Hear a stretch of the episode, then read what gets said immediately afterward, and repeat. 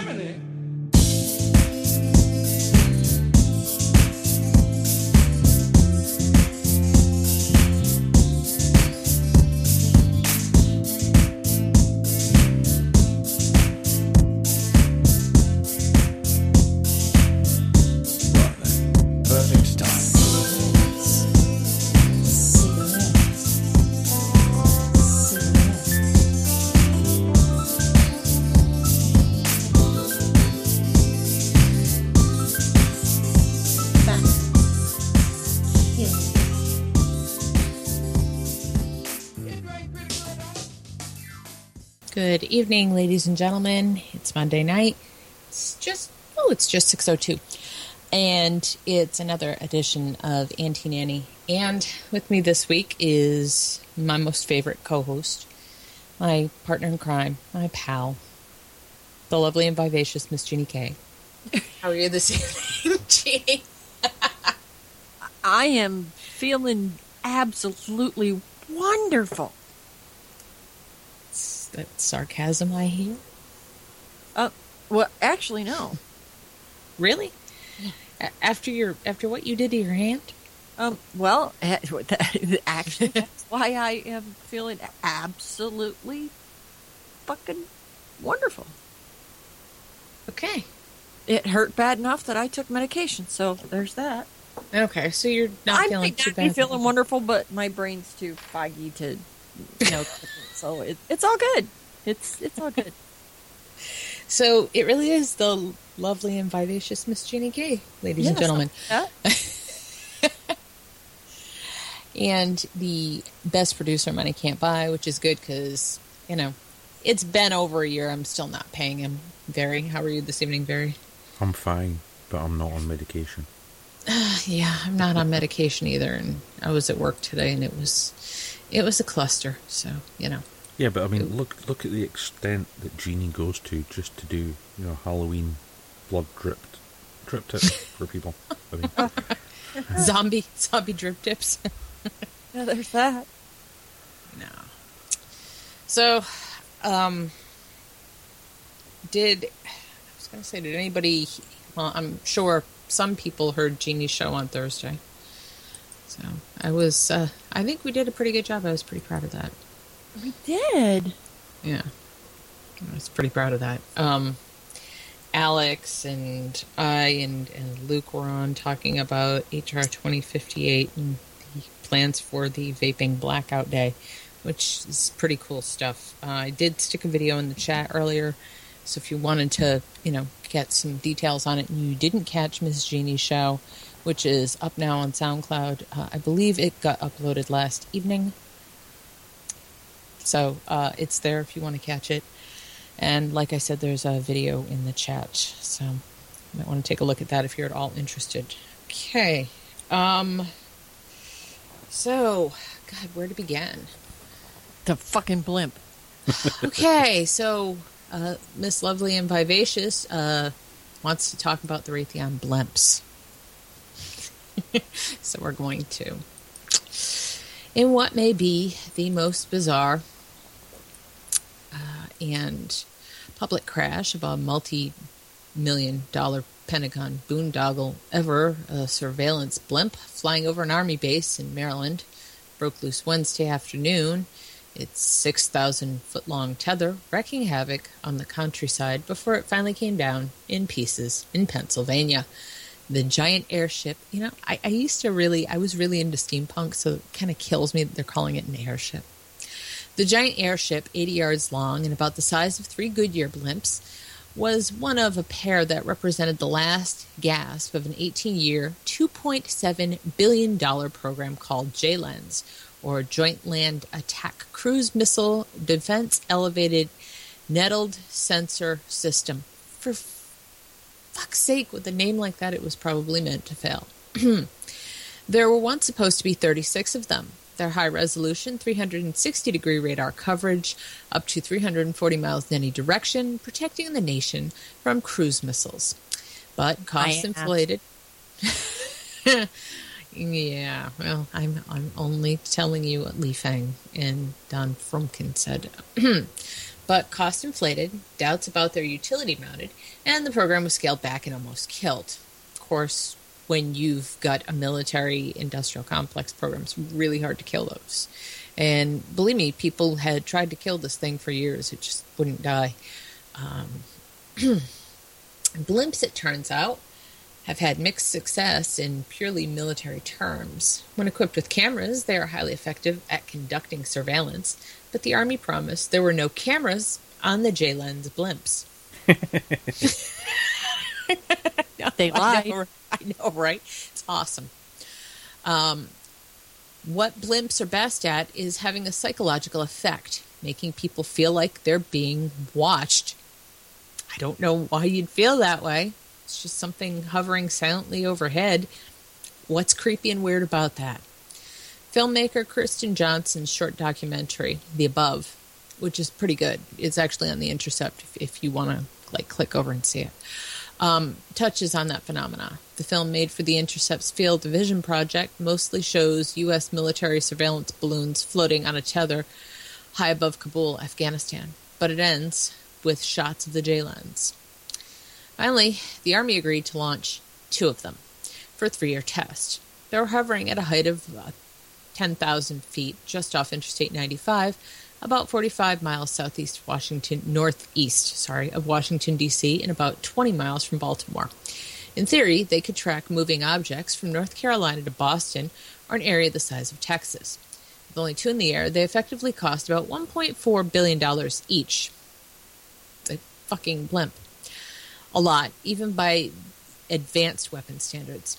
While the blimps became perhaps the Pentagon's most visible white elephant, their manufacturer, Raytheon Company, still hoped to make at least some money off of them. The huge defense contractor's endgame, at least until Wednesday, seemed to be trying to sell them abroad. In a video interview with Shepard Media just two weeks ago, Douglas Burgess, director of persistent surveillance programs at Raytheon, discussed the JLENS program. There's a lot of interest internationally, particularly now that we're up and flying, he said. I can't talk specifics about who, but there's certainly a lot of interest internationally. As for his next step, for us it's to get the A plus, I call it, on the scorecard from NORAD. I somehow think that's not going to happen. Um, about its operational utility here on the East Coast. So that's really our near term focus. But that A plus has now most likely turned into something closer to an F. And again, JLENS cheated le- death before. After a JLENS blimp was destroyed in a storm in September 2010, Army officials raised doubts about the program, attempting to scale it back. This set in motion an aggressive effort by Raytheon to win over support from Capitol Hill and the Pentagon, which of course can always be bought with money. Raytheon retained the lobbying services of former Senators John Rex, uh, Democrat of Louisiana, and Trent Lott, Republican of Mississippi, through the firm now known as Squire Paddington Boggs, to press lawmakers on the urgency of the program. TCOM, a subcontractor for the project, also bought on lobbyists to boost the blimp, according to Demer- American Defense International, a DC consulting firm. The company's officials argued that the JLENS could be used not just in combat, but also in American cities and towns as a surveillance tool for tracking small planes and other domestic threats, according to an investigation by the Los Angeles Times. Raytheon, which sponsors regular advertisements on the Beltway metro system and is a prominent sponsor of think tanks across the city, launched a series of promotional videos. the savior of the JLENS program, according to the Times, was the Marines Corps General James E. Hoss Cartwright, then vice chairman of the Joint Chiefs of Staff. Cartwright argued with the ranks of the military that the blimp had broad use, despite claims that blimps would not be of much use against the types of crude weapons such as IEDs used against troops in Iraq and Afghanistan. Cartwright, after securing support for the blimp, joined Raytheon's board. Huh. A position that has paid him 820 wow, holy shit. Wow. He made a hell of a lot of money in cash and stock. 82,200 wow. I just the number boggles my mind. Hmm. Eight hundred and twenty-eight thousand Thousand. dollars in cash I- and stock. But both. I, I for sitting on the board. Really? I sit on CASAA's board. I- didn't even get a t-shirt. Among the promotional material Raytheon prepared for JLENS was a fact. One of the questions was, can the tether break? Raytheon's answer, the chances of that happening is very small because the tether is made of Vecatron. I'm sorry, Vecatran, and has withstood storms in excess of 100 knots. However, in the unlikely event it does happen, there are a number of procedures and systems in place which are designed to bring the aerostat down in a safe manner. So, much like the myth of vibranium, that also isn't true. So what they're saying is that you know if it broke loose and was dragging this tether behind it, that it wouldn't take out a greater portion of the power grid in say Pennsylvania. I know. I- I'm just wondering See, their they safety procedures. I mean, I did. I wonder if they had it written down that if in case this breaks, we're going to have two fighter jets on standby to escort it as it wipes out all kinds of shit, dragging the tether. They yeah, I, I also want to know what what right. So they said what the tether's made out of, and yet Vectran, very strong material. Uh, un- unfortunately, it has to be attached uh, to things, and that's probably what broke. Hence why it was dragging the cable. Um, and and two, what do they actually make the th- the the rest of it out of? Some sort of meringue? Because it just seems to like fall to bits. Because one got destroyed in a storm, and another one, this one, fell to bits and crashed. It's like not very exactly well made, are they, for the amount of money? No. Billion. And and yes, uh, the Marine Corps general. Uh, yeah, they, they they need to be taking him out back and beating him with sticks somewhere. Uh, I think they should just attach him with one of those cords to the last blimp that's left and seeing if the tether no, holds. no, just super glue him to it. That would be underneath. Hey, now super glue has been my friend lately. Oh yeah, nothing will close up a wound faster than super glue. Hurts like Yeah. a mother, but it, it works Well, really you know, well. peroxide here. Let me tell you this: peroxide is evil. Um, peroxide may go on nice and easy, but it will cause you hours of, of bleeding afterwards. Um, well, but that's because glue- it's it, it destroys tissue. I mean, Yeah. you know that, right? It, Oh, it's also killing healthy tissue there. It's But, you know- really not a good thing to use. Yeah, you super glue something and you cuss the air blue for about 60 seconds. And it really, that's really all it is. Not that I was timing it or anything. But you cuss the Yeah, because it, sky it stings and about gets warm. Super glue. And, and you're done. It's done. Yeah, no, it is done, Yeah, and well, it does work really I was well. doing a radio show in the UK and some guy cut his finger while he was listening, and, and I did the first aid over the airwaves. I was like, yeah, put pressure on it. But a minute later, is it still bleeding? Yes. Do you have super glue? Yes. Put some of that on it. Hold it in place. Right, is it stopped ah. bleeding? Yes. Good. Go to the hospital tomorrow, get some stitches. Well, actually, you probably don't need stitches. I mean, Probably not, super- but you go to the um, emergency department here because that's technically what it is. It's not the Yeah. emergency room anymore; it's the emergency department. Um, when you go to them now, that's what they do. It Yeah. doesn't matter what's wrong. Anything you would normally get stitches for, above your eye or on your hand, arm, leg, there they are with the super glue. You know, I mean, the super glue they have has a disinfectant in it as well, Yeah. but it's basic super glue. I because I know I've put that shit on myself at work when I've cut myself. Yeah. Works really well.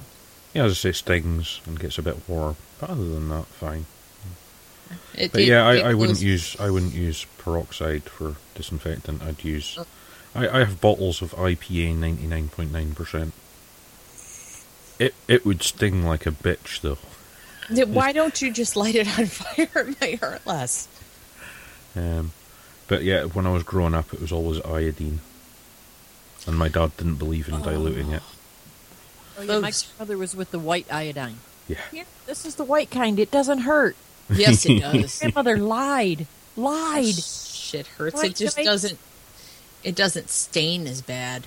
Hurt. Yeah, all, all Yeah. four foot nine of my grandmother, you know, little itty bitty lady with this white, white, white blonde hair and, and this angel's face fucking lied to me. Yeah.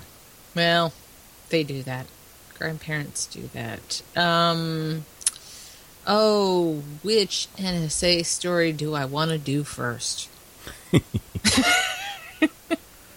well, we could go on to the Snoopers Charter because I did ask a question about the lovely, the lovely, and wonderful Theresa May at the bottom. I don't know if you noticed. It's the very last story. Um. Okay, divorce lawyer who thought he could beat the NSA in court couldn't. Guess why? Just like many cases before him, Elliot Schuchardt could not prove standing. Okay. Um, this man's name is Elliot Schuchardt.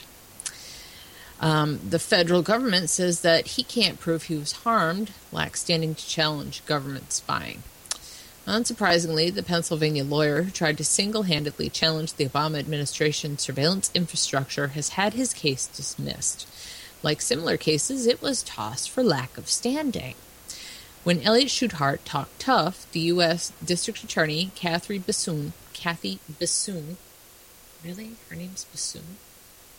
Sounds like something from Brides of Mars.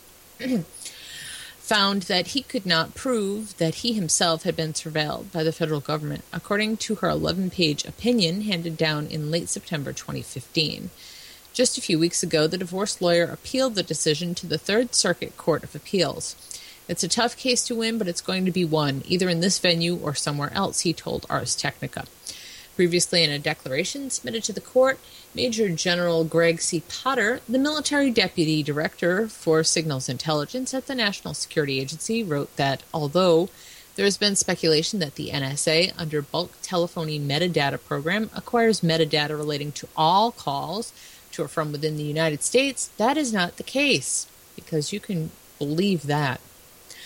Not enough facts to plausibly establish that the NSA is using upstream surveillance.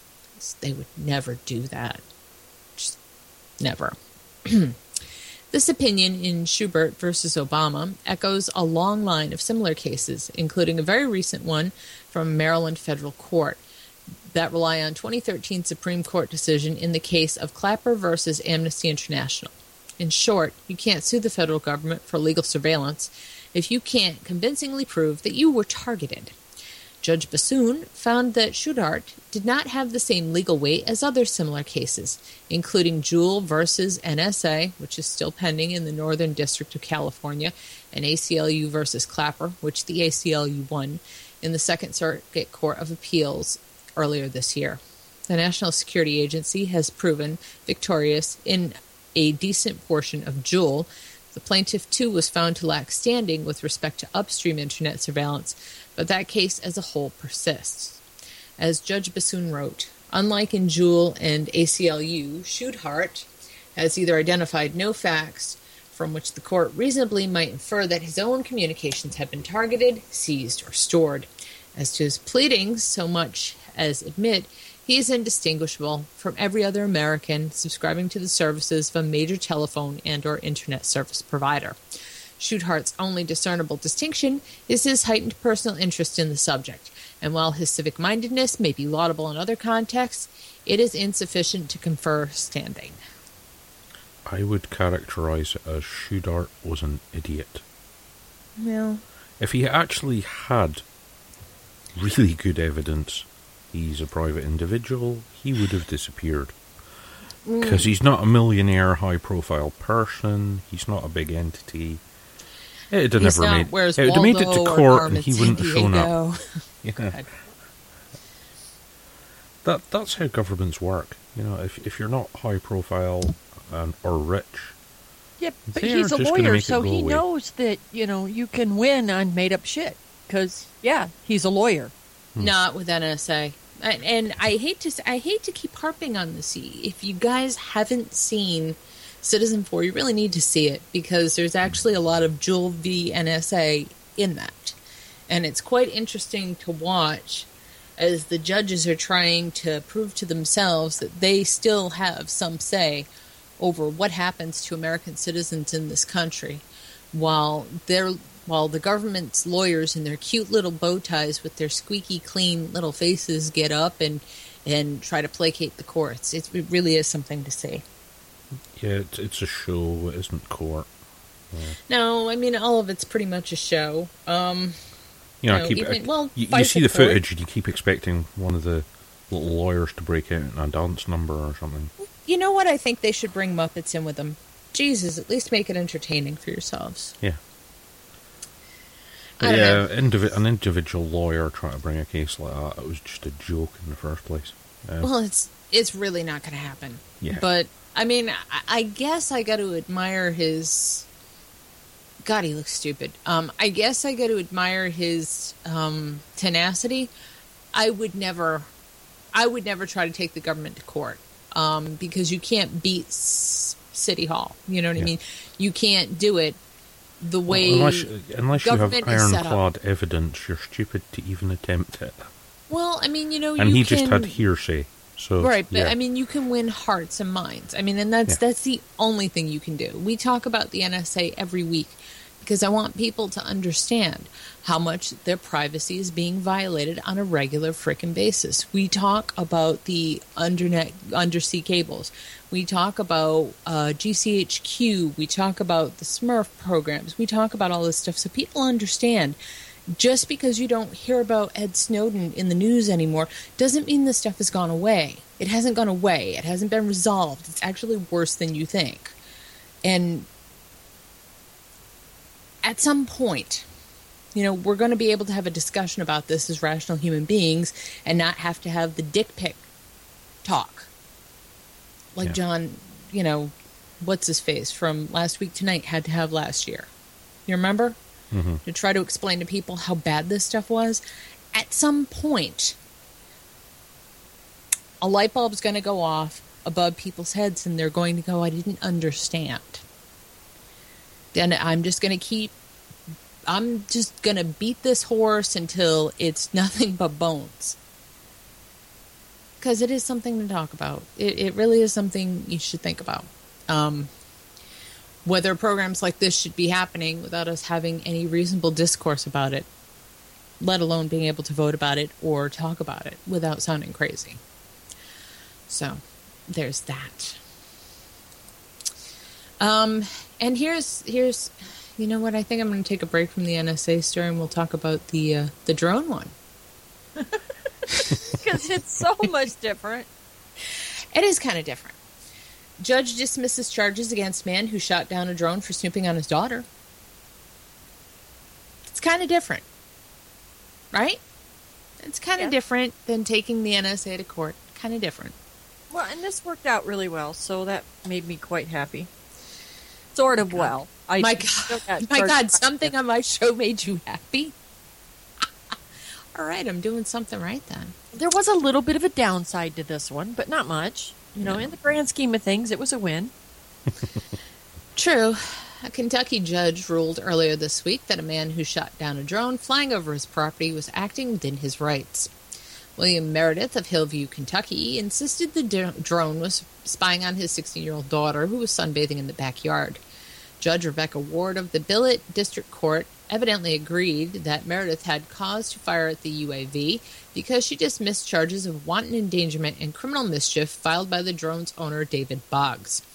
Boggs claimed that he was using the drone to take pictures of another house close to Meredith's. His $1,800 drone crashed into a nearby field after Meredith's shots hit it. Well, I came out and it was down by the neighbor's house, about 10 feet off the ground, looking under their canopy that they've got in this backyard. I went and got my shotgun and said, I'm not going to do anything unless it's directly over my property, Meredith told local news station WDRB. Within a minute or so, here it came. It was hovering over the top of my property, and I shot it out of the sky. A central question in the case was the height at which Boggs' drone was hovering above Meredith's residence. Boggs offered flight data from the drone showing that it had flown nearly 200 feet above Meredith's property. You will see now that we did not go below this altitude. We even went higher, nor did we hover over the house to look in, Boggs told WDRB.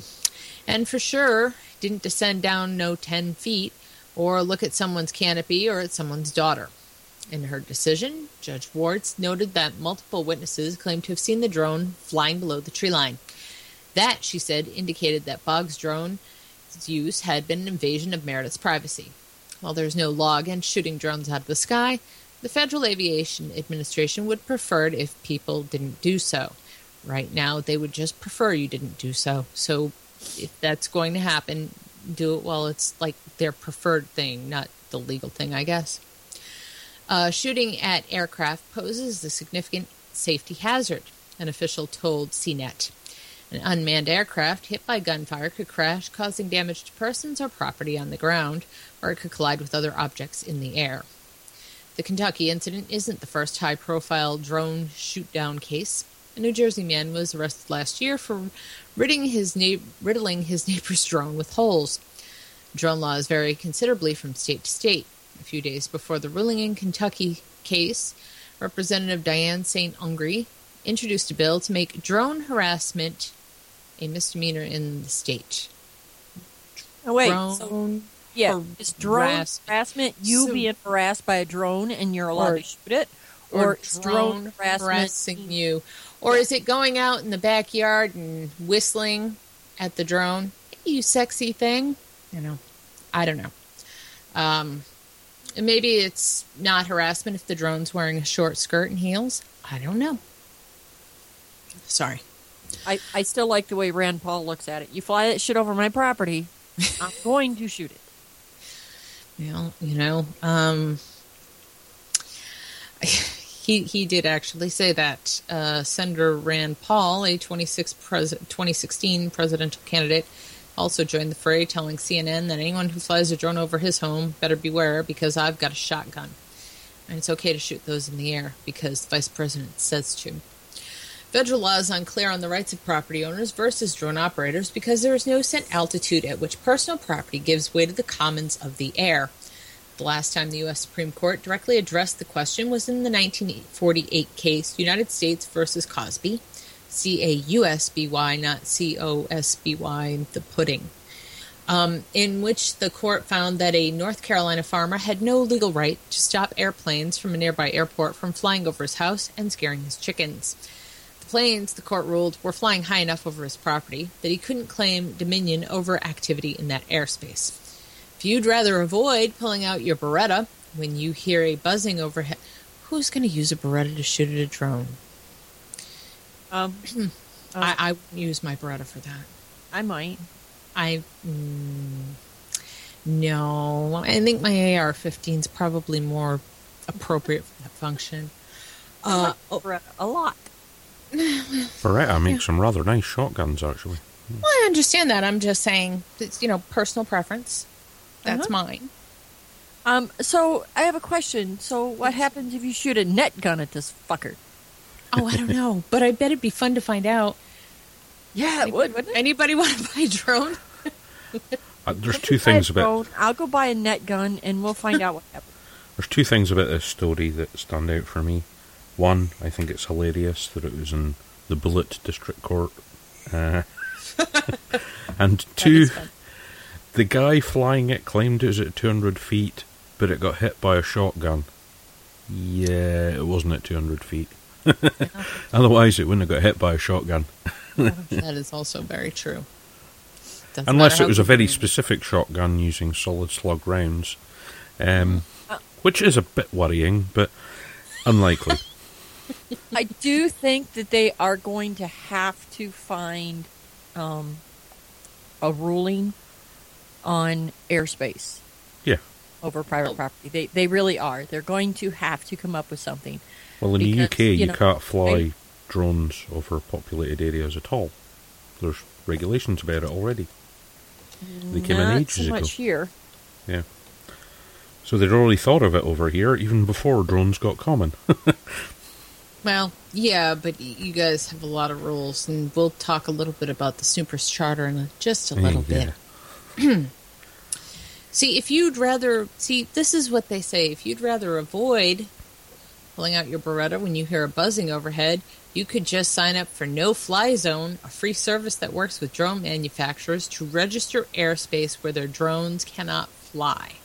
Or, or if you're more sadistic, uh, you you have a, a capture device which locks onto the frequency the drone's using, and you take control of it and fly it off somewhere else. Well, uh, Freaking awesome. that would that would actually be really funny.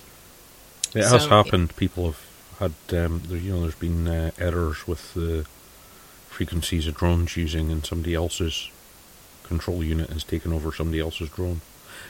That's usually Well- an error, but it can be done deliberately. Well, yeah, but we can't really tell you how. I am sure we can't there really may tell be you how. Shh. there may be there may be oh, I can't say for sure, but I'm fairly sure there's this thing called the internet. And Yeah, I think there's something called. Well, you probably don't want to use Google, but there's probably something called like DuckDuckGo where you could look up instructions if you Yeah. wanted to.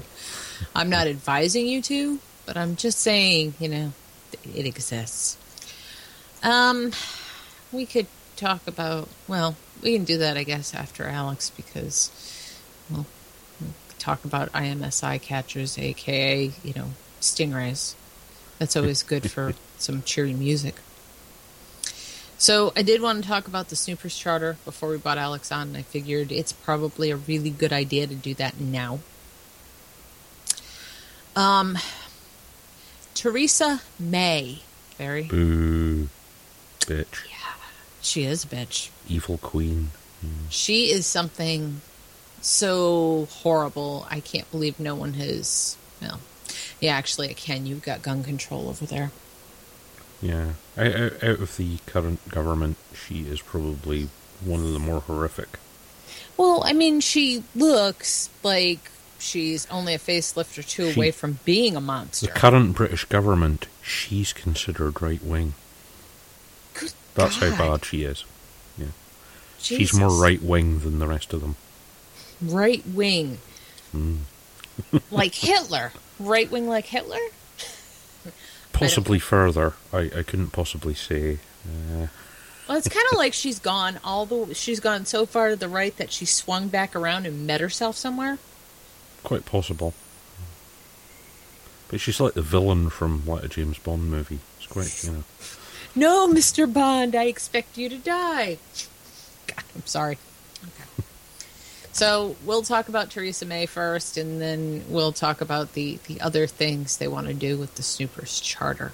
But first, uh, um, I'll read the story, and then I'll ask Ferry a question, and uh, we'll get some reaction on my question, and um, then we'll go back and read the second story, so you can see how more much more horrific this actually is. Snoopers Charter. Theresa May claims new bill tackles tech savvy pedophiles in Home Office backtrack.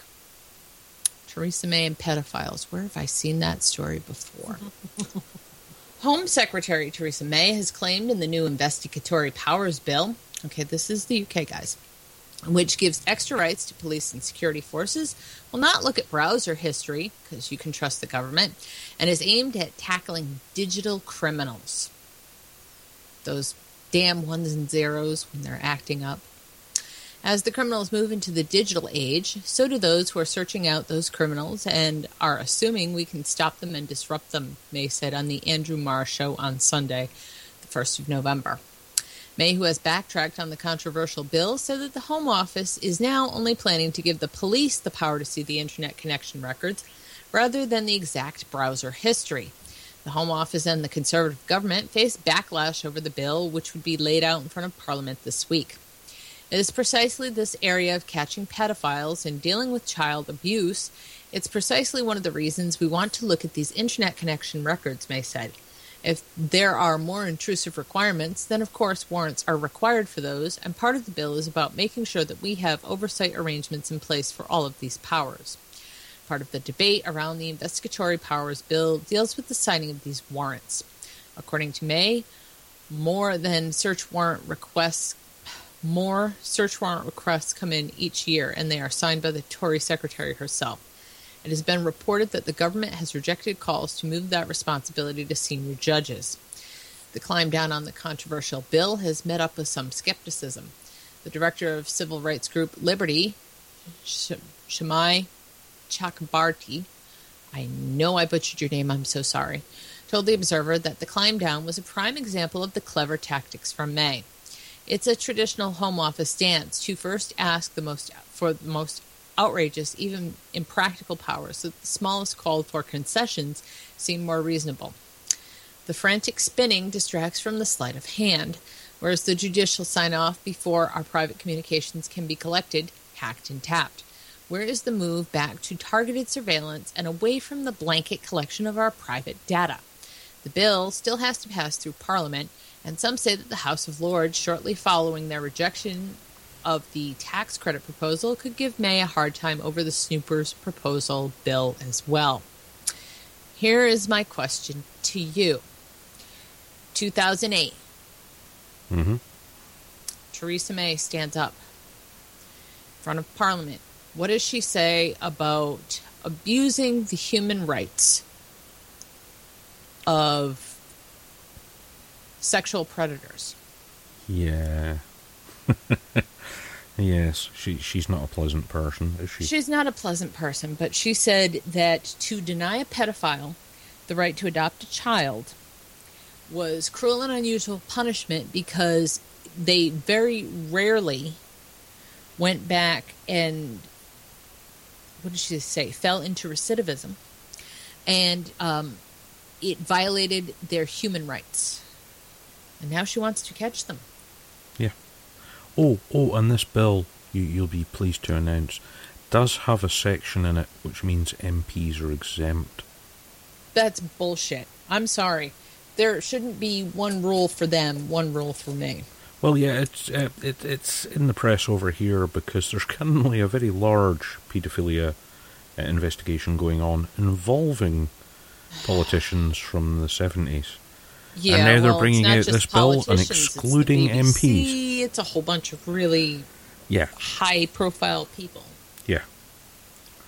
It was fine when it was only TV celebrities, but now that it's rich, important people and politicians, yeah, oh no, it's not right. So yes, On a this whole bill. nother when note, don't put 12 meg in your Triton by accident. Okay. Wow. But yes, um, the Snoopers Charter's insane in the first place, as Ms. Chakrabarti says. Well, Um, yes, it's insane, and so is Theresa May. And Yeah. how does someone who stands up for the human rights of pedophiles and Well, wants them to this is- still be able to adopt is children who- still have a fucking job? This is a Is woman who spoke to the basically the police union. They invited her to speak. And she basically told them, "Oh, we want to see more bobbies on the beat and, you know, all that kind of stuff."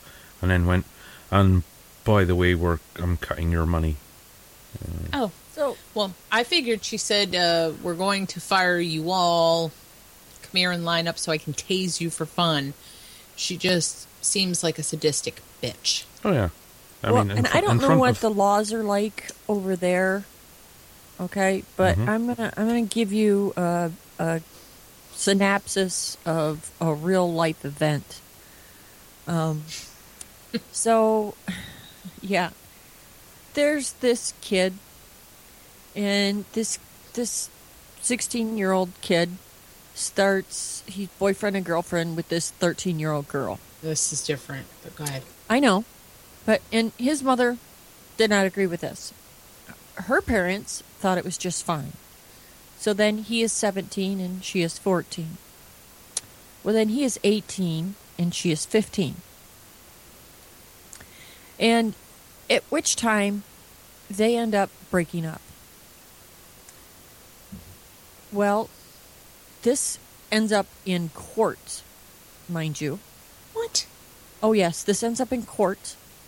Um, the the the girl and her her parents were not pleased with the fact that this boy broke up with her, and and um, he was charged with um, several child molestation charges um, because he admitted that yes, they had they had been having sex for a year and a half. Right. And this 18 year old kid went to jail. Okay. Okay. This, this kid goes to jail, Jan, and he sits six months in jail. And then he has to register as a registered And- sex offender. Yes, and this and this happened in New York State. Okay. But this happens a lot. I uh, mean, Yeah. that's the kind of law that needs to be changed. Yeah. So then, so then they moved. Now, mind you, by the way, they're married now. Okay. and have two children. Yeah, Right. they're they're they're in their twenties and married and have two children, and they moved moving into the state of Pennsylvania, and as they're moving now, mind you, they don't even have all of their belongings in their residence, and the Pennsylvania State Police go pick him up and take him to jail for failing to register. You know, he hasn't even moved there yet. But the, the judge in the state of Pennsylvania thought that he had done such a horrific thing to the woman he's married to and has two children with that he has to register for life. You know, that's the kind of shit that needs changing. Okay, when very, can you talk a little bit about the sex scandal? You can't even call it a sex scandal. Can you talk a little bit about the pedophilia problem that your politicians have getting fiddly with little children? God, don't know where to start. Uh, Just, just pick somewhere and go with it. um, many, many, many cases are coming to light. Uh, so many that the police are having to set up specific um, investigations for them. Of many high-profile, rich, and as you say, MPs in the past have had uh, nice little uh, groups, shall we say, organised to groom and use ch- and abuse children. Um, Some of it has been very public. Uh, Jimmy Savile, a popular children's entertainer, was the most notable one so far. But the investigation has moved on to Parliament. Um, and suddenly it's got all it's all trying to be hushed up. Lots of the media isn't even talking about it. Um, As you say, the new Snoopers charter, they're specifically putting in loopholes so that MPs won't get investigated, or it'll be illegal to investigate them. Yeah. So, That's how bad it is. But yeah. most of it dates back to the 60s and 70s. Um, Well, it doesn't matter what it dates back to. Yeah. I mean, this is a woman who says that the age of consent should be, what, 12, 14? yeah. At 14, I'm iffy about, but it depends on the person, okay? 12, I'm absolutely fucking horrified at. Yeah. Who's ready for that at 12? And, you know, I'm sorry. It just bothers the shit out of me. and I know. But Jeannie's, Jeannie's case, yeah, it was kind of the one she Stupid. talked about. It was, that was stupid. The second judge is a moron who shouldn't be allowed to be a judge. Uh, Um, the entire thing, as far as I'm concerned, was absolutely fucking ridiculous. well, I mean, this. I mean, the, the first girl's case, mother you could the first case, was lying for yeah. him, um, and you know, well, he's spending the night with my son and allowing the kid to sleep with their daughter. Yeah. So you know,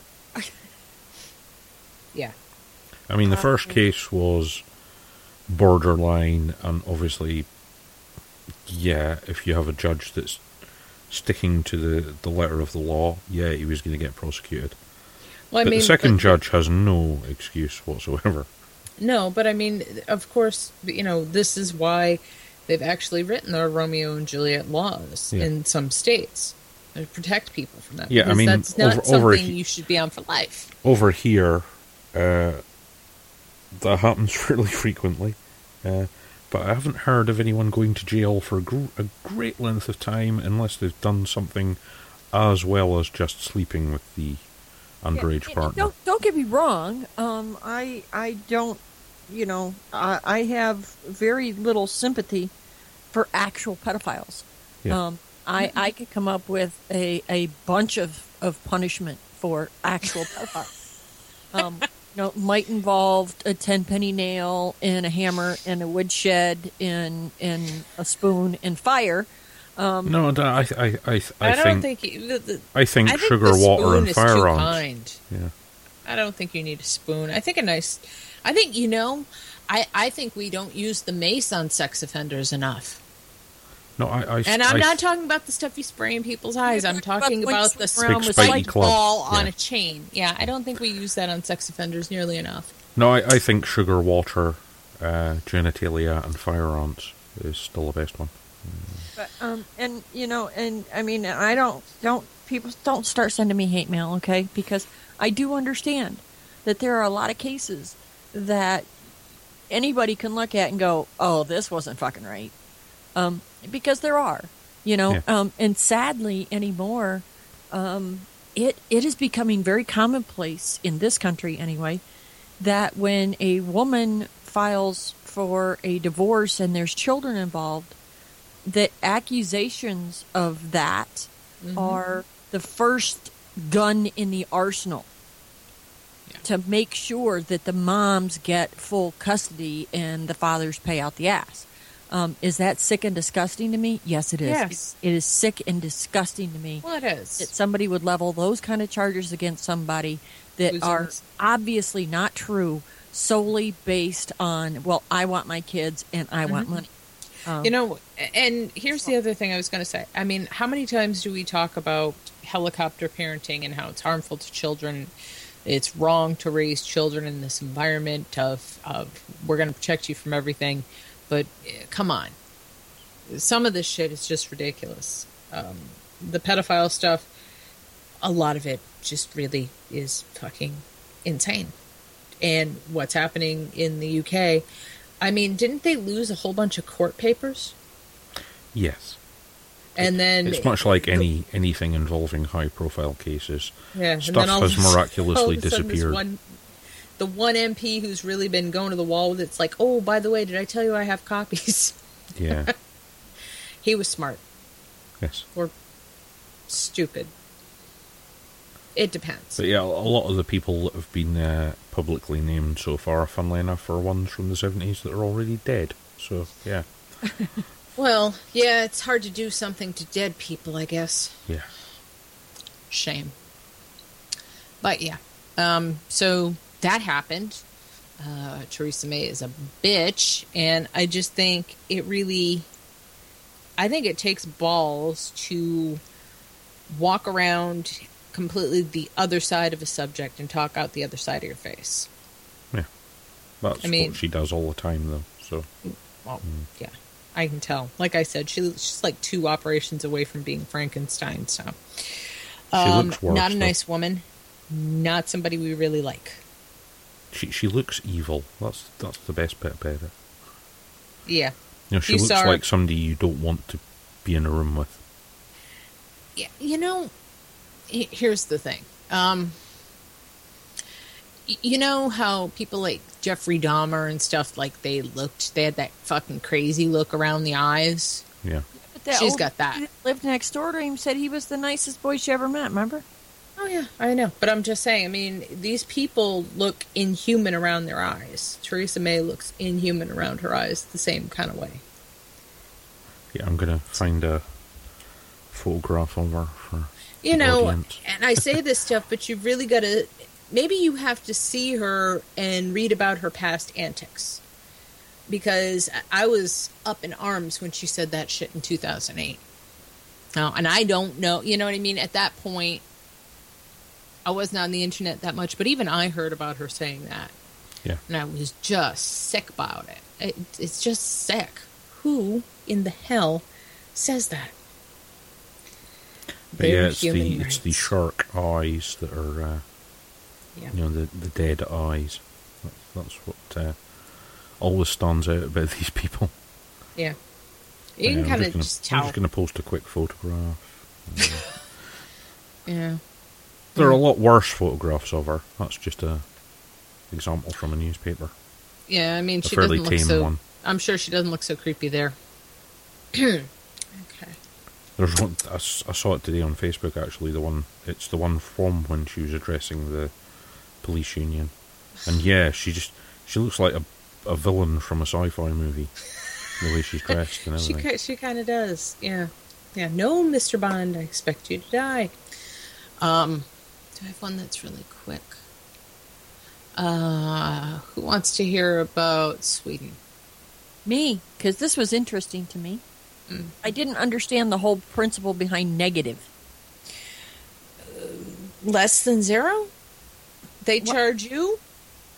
They Yeah, charge was like, you? how, how the fuck can there be negative interest? I don't understand this. and so I read it and I'm like, well, that's just fucked up. It's banking. It's banking. It's banking. If they really, you know, if they, we would have had inflation pretty good about 10 or 12 years ago if they had just left everything well enough alone uh, and just let the market recover itself. But, you know, we can't, can't do that. We haven't fucked with the system hard enough yet. Uh, you know, no one's going to be homeless and have no money to live on until we really fuck with it. Anyway, uh, people in Sweden are hiding cash in their microwaves as it gets closer to being the first cashless society with negative interest rates.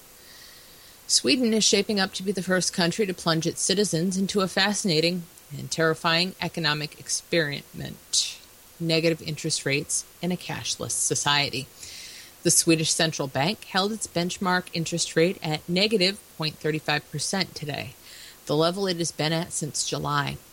Although retail banks have yet to pass that negative rate on to Swedish consumers, the longer it's held there, the more financial pressure there is for banks to pass the cost on to their customers.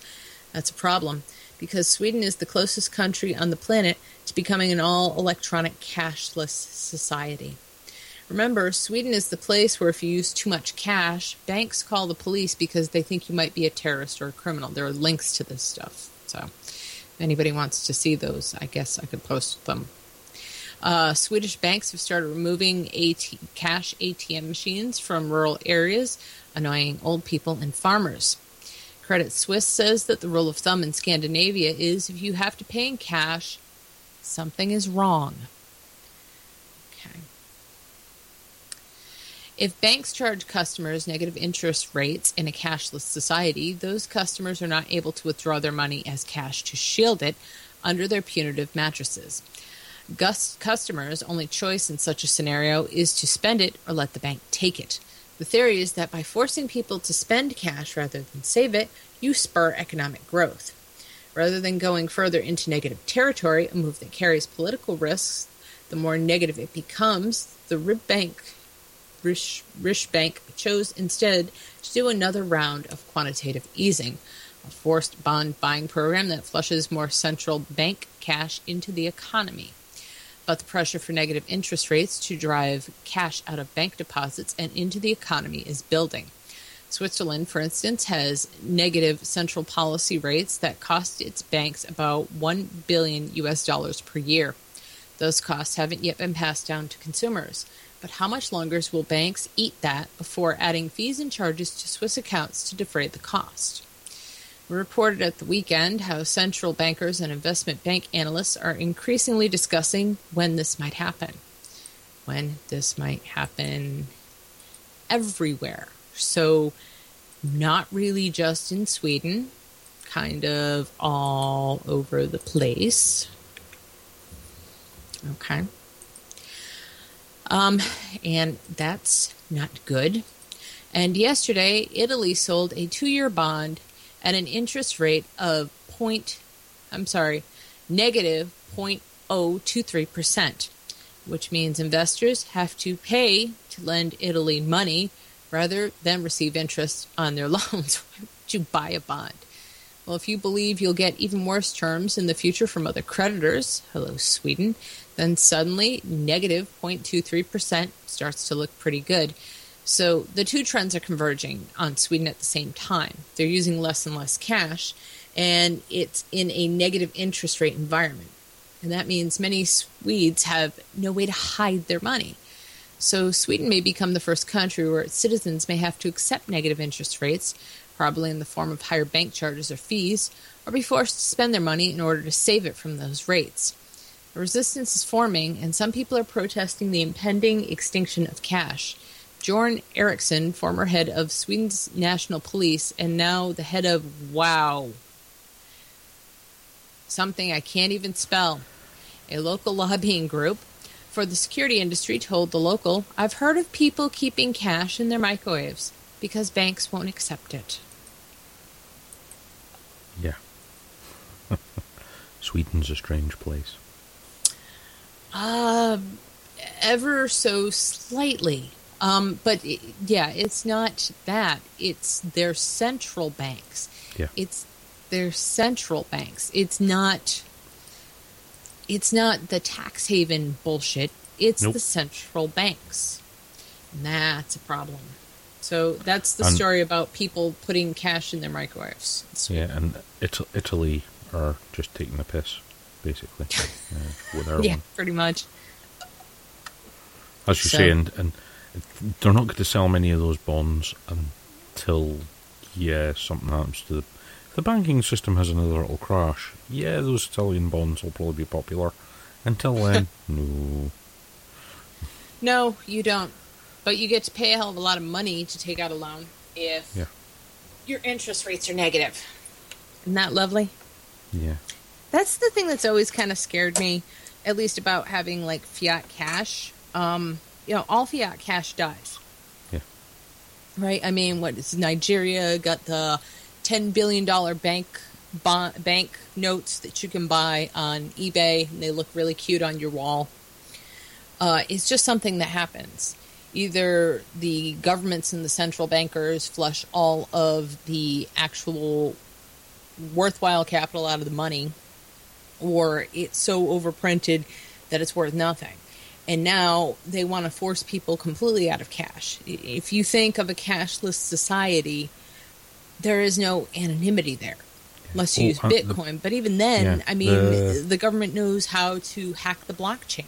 And Sorry, unsurprisingly, the people that will be hit the highest are the poor people. Well, you know, Because as long as it's a tax on the poor, it's fine. Well, especially, I, I know from personal experience, I am on a disability benefit. To receive this benefit, I have to have a bank account.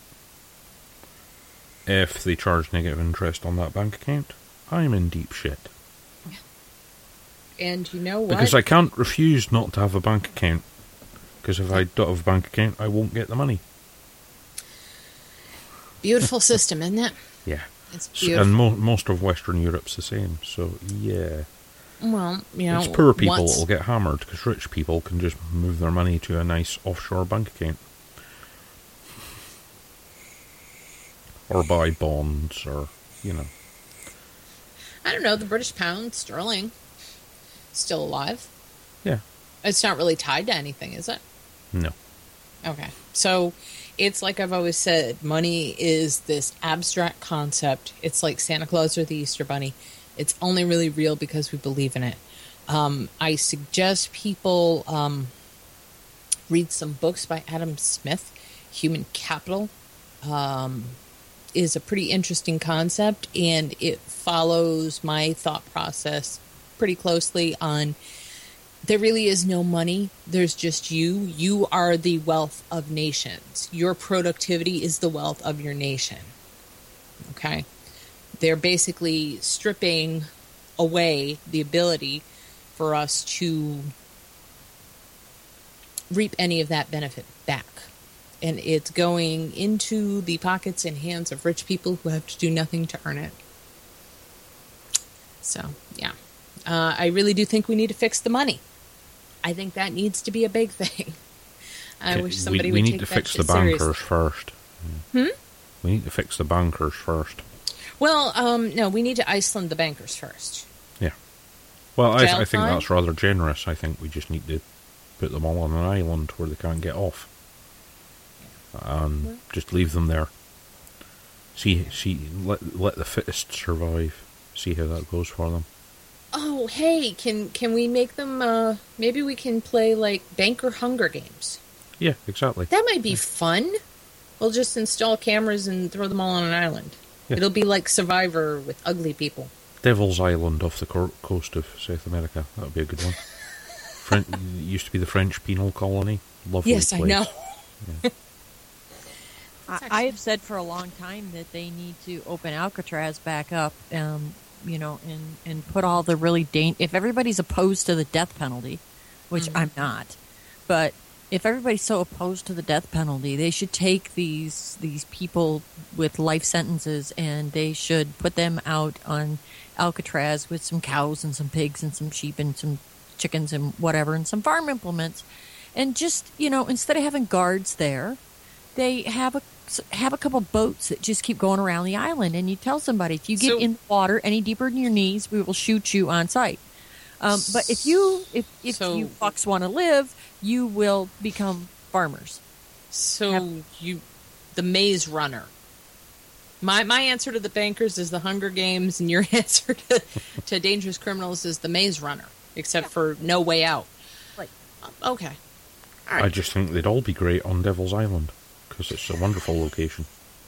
It's lovely. It's lovely, especially this time of year. I don't Well, know. you know, I think the Bikini Atoll is a three-quarters of them really good place to put our dangerous criminals. Yeah. I mean, I don't know how much of it isn't submerged or isn't dangerous to live on, but you know. Well, in the UK, a place we can put people we don't want. Uh, we we have lots of really unfriendly small islands off the coast. Um, I mean, 'cause my thing is, is I I just do not see it as being justice to a family. Say your daughter is murdered. I, I don't think it is just for you to have to look at your paycheck every week and know that your taxes are going to feed and clothe that piece of shit. You know, I, I, I who who the fuck decided that was justice? Oh, Well, and not only um, that, I think you any really, work he's you doing. need to look at the way our, our criminal justice system works, especially now that we have the for-profit prison system. Yeah, I was going to say the, the bit that gets me is states are paying these prisons all this money to have these prisoners. And the prisons are using the prisoners Sla- as, as slave, slave labor, labor. to Yeah, make money. I mean, all those manufacturing jobs we used to have, guess who's doing those now, bitches? Criminals. They're gone. We don't do those anymore. They do those in prison. Yeah. That's what happened to all your freaking jobs. yes, and all, my all your jobs. tax is paying for the prison, and the people who own the prison are making money by having prisoners do manufacturing. Fantastic Pretty closed much. system. And if and a lot of places, if you don't keep those prisons to full to capacity, then whoever signed the contract with the prison company owes them money for each Yep. prisoner that they're missing. Do you ever wonder why they said it was okay not to hire cops with high IQs?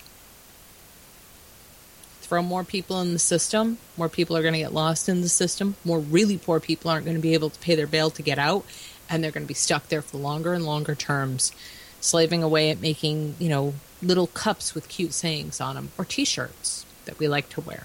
Because Well, more might be made in America, but it's more worrying things like labor. the um, helmets for your armed forces uh, and stuff like that. Yeah, you really you're trusting that to prison population? Not well, you know. I, it's no wonder the the military complain about the quality of their equipment. Um, Well, you know, it really the whole thing is just a train wreck. Everything, everything that we took ev when we took the government. And I'm sorry, Alex, just bear with me for a little little while longer. I'll finish ranting. Uh, when we took all of our government jobs and we decided we were going to make the government, in essence, a hollow man. We took away all pretense for them to show any care to us at all everything that's handled by an outside contractor is tied to money and not people's health or welfare. And I mean, if this is the system we're going to have, if we're not going to entrust ourselves to care for ourselves, then we really need to look at the people we have in charge and their ideas because, you know, your tax dollars are paying for this. Your tax dollars are paying for this to happen to people. It's not right. It's certainly not fair And there's just a better way all the way around, and I think we know it. Okay. Um, does anybody want to get Alex before I really go off on a rant? oh God. Oh, Hi, Alex. Hello. ah, good evening, Alex. How you doing? Good. Good evening, and welcome to the CASAA update for the week of 11 to 2015. So, has anything exciting happened recently, Alex? It's it's sort of a never-ending. It's it's a it's a stream of excitement. Um, it's been a it's been a very interesting week so far, Yeah. uh, and uh, I, I had to check the numbers before I came on. Um, we're adding around a thousand people a day now. wow. Yep. Um, so, uh, the total number of people that we count as members, which essentially means you've taken action on something, uh, is 113,060. So that's uh, Wow. That's that's a kinda- big. That's that's cool. That's really a big jump. Yep, and of that, uh, 61,000 people have sent e- uh, emails to their lawmakers urging them to support, co sponsor HR 2058. Um, so that's good. Before last week, I think we were uh, we were below 20,000, Wow. just below. So yeah, quite a bump in the past week, which is um, exciting. And uh, of course, anybody that was listening to Jeannie's show last week or has been paying attention to the internets um, this week, apparently a lot of online vendors, and I think they're going to get a lot of. If, if you have a blog or any kind of online presence, um, there's the the effort to do an internet blackout. Sorry, I'm not very articulate right now. That's Um, okay. so there's going to be a, a bit of a vaping internet blackout on the 5th, which is Thursday. Um, so anybody listening who's got any vape related type website, web presence, um, I don't I don't have a good link or and I'm not really in a position to promote a particular vendor or anything, but just Google it and you should be able to find something. Um, well, I there's a- mean, there it's called a couple different things, isn't it? I mean, people are calling it what Vape Solidarity Day, Internet Vape Internet Blackout Day, you know. And November 5th is a pretty interesting day for that, and it's coming soon.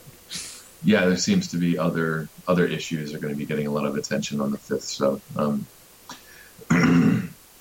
Yeah. yeah. So it'll you know on the sixth, go ahead and, and keep calling and writing emails. Uh, Yeah. So it doesn't get lost in the noise on the fifth. Yeah. So, yeah. Um Yeah, it's really funny. It was like this massive swell and, and surge of news and then not so much.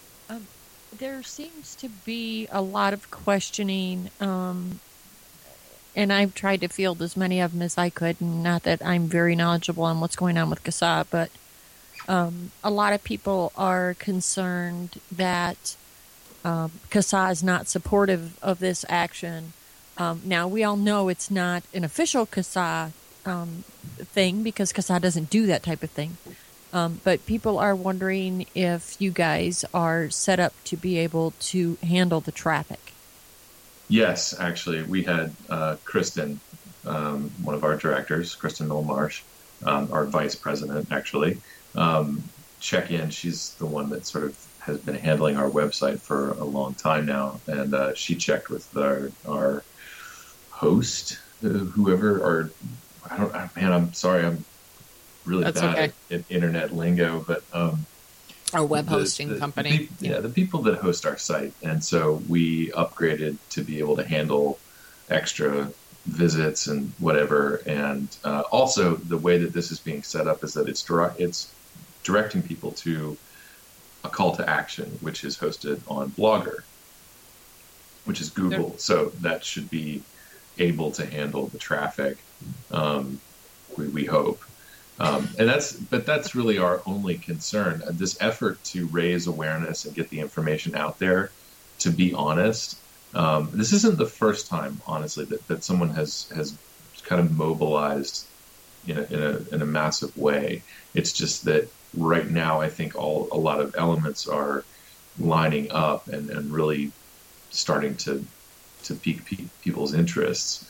Um, I, I, I was watching a, another a, a video from a popular YouTube reviewer. God, I sound like an old person, um, but uh, one of these popular YouTube review kids was uh, talking, and uh, he, I, I remember he was one of the ones that did the um, kind of the future of vaping. There was a handful of reviewers that got together and reviewed uh, cigalike products, and you know, yeah, and said, you know, like this is this is you know, let's just pretend we're five years down the line. This is what we're going to be talking about, and not much more. Um, so people have done that in the past, and um, I, I, again, very appreciative of those guys uh, raising awareness about the FDA deeming regulations, and um, and now we're turning our attentions to this bill that um, would hopefully protect a lot of products on the market. Um, so yeah, I mean, it, we, I guess when you say we're not supporting it, it really that just means that we're not promoting it because this is something that that um, retailers have come up with on their own. Um, and I think it's it's probably kind of difficult for us to promote it without promoting a specific retailer, which is just something that we're not going to do. Um, so, uh, I, and honestly, I, I, I think it's great that they're doing it and they get credit for their work. And um, that even though I, it, it appears it doesn't completely matter to them, I think they're they're more interested in protecting their livelihood, which is fair. Um, so yeah, we're we're bracing for it, and I, I'm working on some stuff. I've got kind of a slow day at work tomorrow, so I'm going to try to put the finishing touches on kind of updating the call to action that um, that they're going to be directing people to. Um, I'm working on a phone call campaign, uh, and um, of course the email campaign is still active. Um, and um, yeah, Yeah. So yeah, we're all for it. Thumbs up. Yep. Well, I, and I was trying to explain that you know because I was aware of it and that they were happy to have the help, um, but it was not an official CASAA thing um, because you know it was organized by a bunch of vendors and that's the way it works. Um, but you know, I mean, just so that people know, and and the other thing that I saw a lot of people questioning was well, what good is this going to do? And I'm trying to explain to people that, you know, for you and I and Jan and Very, this means nothing because we're completely aware of this. But the reality of it is that I would say the greater portion of most of these vendors' business is not in what we would consider our little community. And and those people are the ones that need to be aware. You know, mm-hmm. they need to understand what they can do to protect their rights to vape. Yeah, I mean, a lot of people aren't exposed to it, obviously. I mean, I, I think the hobbyist market, you know, the cloud chasers or volume vapors, whatever you call yourselves, um, you know, and the people who've been around a long time, we know what's going on. Other people have no idea the government's doing this. I uh, worked at another store today, and the assistant grocery manager vapor and had no clue any of this stuff was going on. So I was very happy to have my CASAA card and and explained some things to him and got him all riled up. And he was going to go tell all his vaping buddies in town. And you know, I've made trips to talk to the shops in town. Um, everybody's doing their darndest to inform people, but it's pretty hard, you know. Uh, we are spread out quite a bit, although there are a lot of us. No, it makes it a challenge. Really does. So, yeah.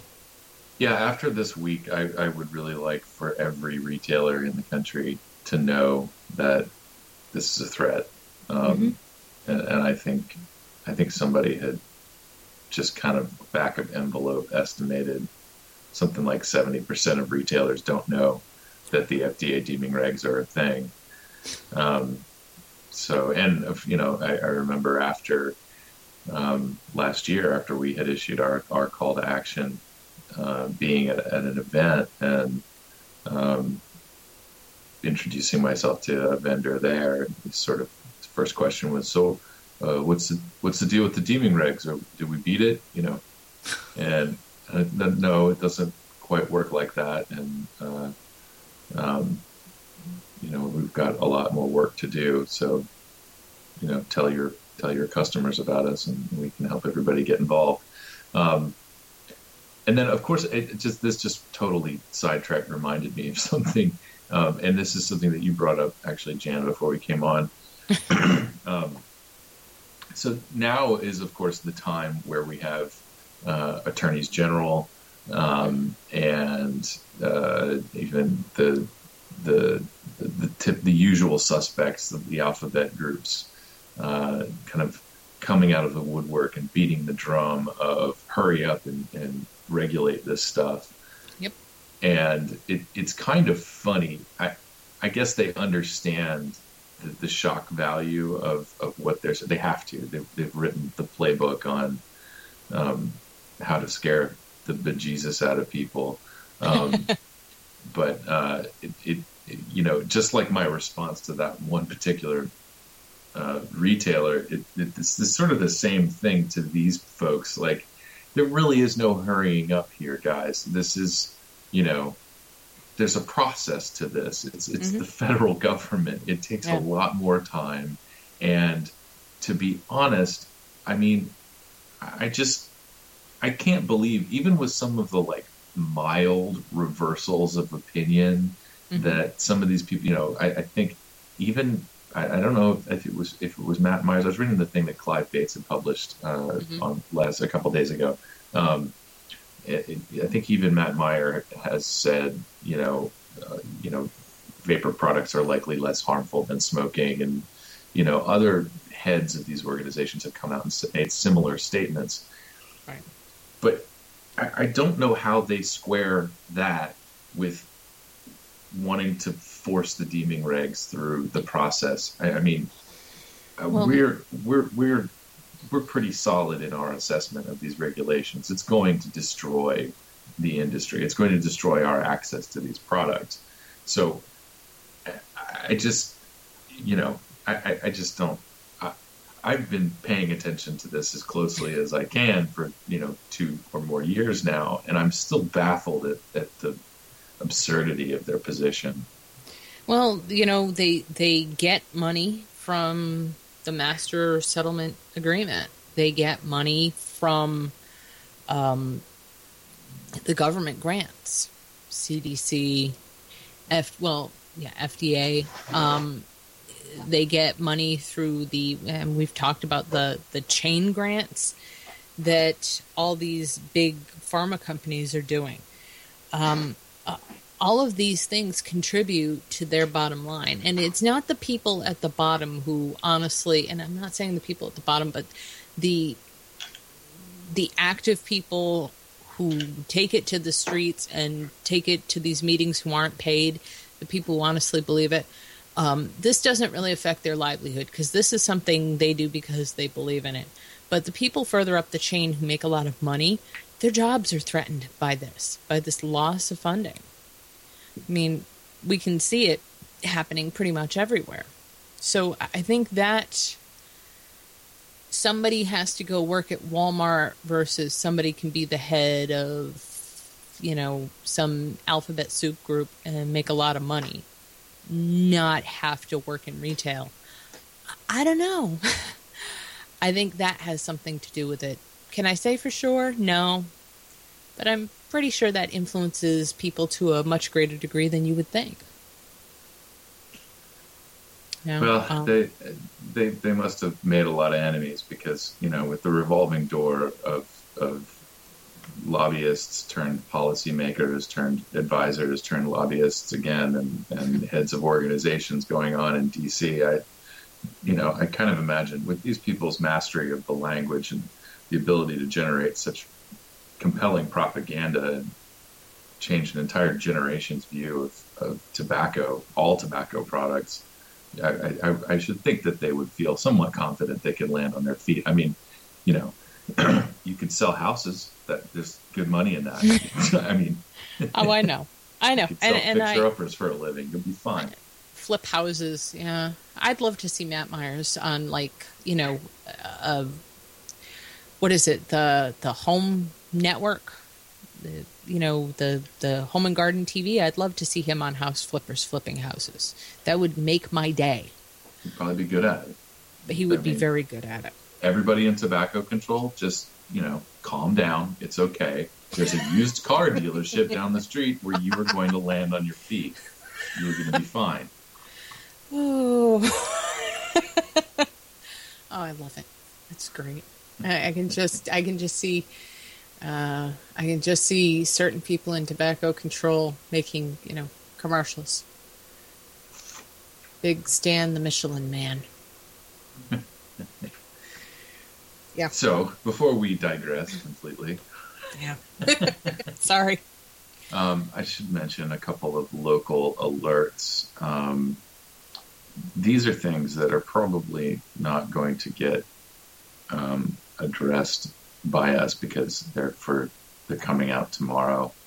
Uh, Hutchinson, Hutchinson City, uh, Kansas. Um, you have a public hearing at 9 a.m. tomorrow. Jeez. Plenty, plenty of time to prepare. Um, it's listed as a public hearing, but it looks like, from the way the ordinance is written, that they may adopt this. Um, so if you're in Hutchinson, Kansas, um, I guess clear your schedule and try to get to that meeting at 9 a.m. Um, what an awful time to have a city council hearing. Well, it's, it's Um, a perfect time for people who work might oppose it. Yeah. Um, Multnomah County in Oregon is talking about uh, retail tobacco licenses for every tobacco retailer. Of course, people that sell inhalant delivery systems would be included in that. Such an awful name. Um, I hope we can sue the state of Oregon to change that. um, Littleton, Colorado has a hearing at 6:30 p.m. tomorrow. It's the third. Um, looks like this is going to be something that would prohibit vaping in the, the downtown area. Um, sorry, I'm not getting, giving a lot of details on this. Um, yeah, where do we go? Manhattan Beach. This is California. Um, I, I, I feel like there are some capable people in California that should be taking care of these alerts. Um, uh, this is another uh, permit for retailers. they use electronic smoking devices. Of course they do. Uh, that's for tomorrow, Tuesday, 11 3, November 3rd at 6 p.m. Um, sorry, that's, this is all very just uh, San Mateo, California. hmm Uh, just like this would be lumping. Oh, this is for tonight. Sorry, sorry guys. Uh, seven o'clock tonight Pacific So- time. So you sh- Uh, so that's three hours from now, less than three hours from now on the, the West Coast. Yeah. Um, so anyway, this is the, the the person that I get these alerts from. You know, has a weekend, so they they by all means work hard, and uh, I get I tend to get these at the end of the day on Monday. Um, this is which is probably when, when this person gets them. Um, So, it, we, you know, with the city council stuff, we're still in that. You know, we don't tend to get these alerts until 24 hours or less beforehand. Yeah. Um, I think the Oregon one is actually on the 5th. Um, so, anyway, that's the local stuff. Um, sorry that we don't have anything worked up, but uh, we have other things that need attention as well. Um, and then what was there was one more thing. I guess I'm probably just going to go back to the deeming regulations because uh, somebody brought up a point. Okay. One of the people promoting this action on the fifth had made a very brief error in their statement to people, and it said, "We're cool with the regulations. It's just not the grandfather date." so let's let's just pick that apart a little bit. Okay. If if we were as a people um, uh, cool with the regulations, uh, we wouldn't be having this discussion about the grandfather date. It would be a non-issue. We'd just be letting all of this stuff roll because nothing would be nothing substantial would be happening. So, um, at the very core, the regulations are deeply flawed, and they need to be completely redone. Right. The issue with the grandfather date allows us to fight another day, uh, and I'm sorry for that. Everybody that probably listens to this already understands that. I hope, but we have a lot of new people, so uh, it can't hurt to restate that. Right. Um, so when people oversimplify these regulations to things like, yeah, it'll just be child-proof caps and uh, the age restriction nationwide, and uh, maybe you know a simple warning label. Yeah, those three things are part of topics of the, the, well, everything except for the warning label. Um,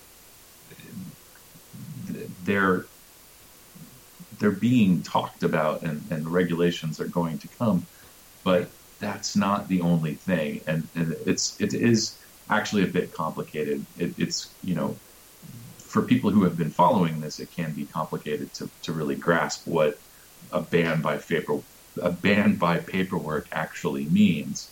Um, and it, it's, it's, it's very simple. If you are an e-cigarette manufacturer, your barrier for entry into the market is now set at millions of dollars rather than you know being able to even I mean I don't know how much it costs to set up uh, you know a, a, a certifiable clean lab um, but even that the cost of doing that pales into comparison of Mhm. what you would experience under FDA regulations so yeah there's there's really nothing there's there's very little redeeming uh, about the FDA regulations, and um, yeah, nobody's cool with it.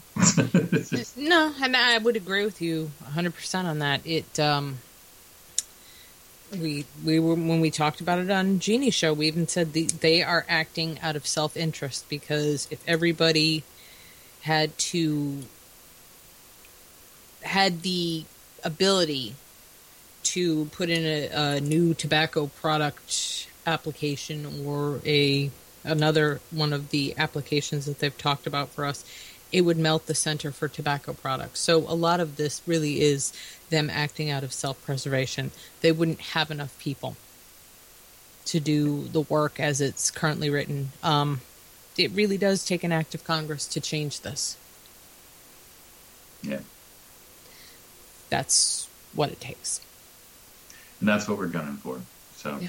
Um, hopefully there will be thousands of phone calls to everybody's uh, Mhm. representative Thursday, Friday, on into next week. Um, Mhm. Keep them company all the way through Christmas. Uh, oh yes. And uh, I, I do know, uh, I don't know how much we're announcing this, but um, well, we might as well put it out there. It's, it's a couple months. Wait, it's November. So, uh, middle of December, uh, I believe, uh, CASAA has a meeting with OMB OIRA. Um, I don't know the details of what we're presenting. I'm sure that's that's being handled by the, the larger brains in, in our organization uh, and, and kudos to them for, for being able to do that and taking on that responsibility. Um, so uh, there will be more news out of that. I'm sure we will post up whatever we present uh, as we get closer to that date. Um, and there are several people. I, I believe there was somebody from Texas has a, a meeting um, this week or next week. Um, so this is this is the period where people are able to talk to OMB, OIRA, and and discuss the the disastrous impact that these regulations will have, and Yeah. hopefully they're a little bit more adult about it than say the attorneys general and campaign for Oh. tobacco free kids. Mm, well, um, yeah. Um, and I guess that's it for this evening, Alex. yep. Okay. Thank you. Um, if you haven't already joined CASAA, please join us at CASAA.org. Um, please submit a testimonial for the CASAA Testimonials Project at testimonials. Well, I, we have a link on the front page, don't we? Or is it testimonials at CASAA.org? We do, and there's a bit.ly link. It's bit.ly forward slash THR testimonials. Okay. Um, we are CASAA Media on YouTube, on Twitter, on, yeah, YouTube and Twitter and Instagram. So visit us there. Visit us on Facebook at our official Facebook page for, you know, CASAA.org or at the more chatty and slightly more social uh, We Are CASAA page um, and come on down. We'd love to talk to you. Help uh, help us help you to save vaping. Have a good night. Thank you, Alex. Thanks. Have a good one. Good night. Night.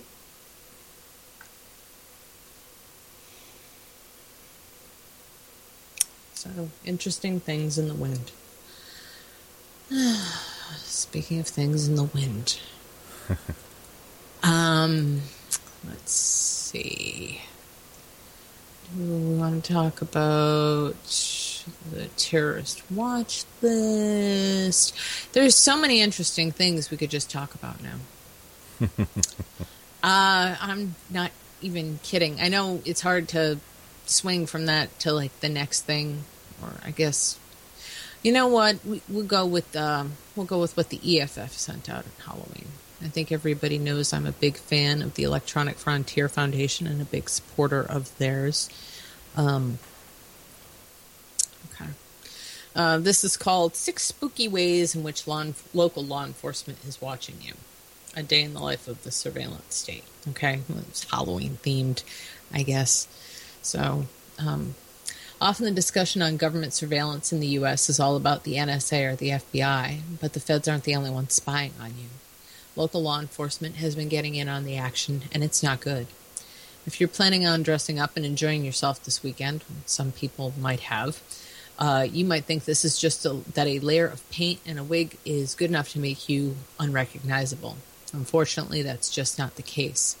Government spending on surveillance technologies for domestic law enforcement, like IMSI catchers, otherwise known as stingrays, biometrics, and cameras of all kinds, has increased exponentially in recent years, despite the fact that in the last 20 years, crime rates in the United States have steadily and significantly declined. Invasive street level surveillance technologies are popping up in towns across the U.S. and around the globe. A Halloween costume is no match for these technologies when it comes to protecting your privacy. Here are a few of the disturbing surveillance technologies that local law enforcement is increasingly adding to its arsenal, and how you might encounter them on a typical day. As we walk through these technologies, try to imagine what you'd have to go through, what you'd have to do to go through a single day without surveillance. Social media monitoring. Did you RSVP to any Halloween parties on Facebook? Maybe tweet about your plans, post an Instagram of your costume. These days, when you're reading tweets or looking at your friends' photos, you might be joined by the cops. That's right. It's not just the NSA or the FBI looking at your Facebook. Local law enforcement does extensive monitoring of social media too, and so do private companies working for the government, all without even reasonable suspicion of wrongdoing. Officials engage in fishing expedi- expeditions on social media, gathering data about your location and who's there with you, just as they've done to Black Lives Matter activists and protesters.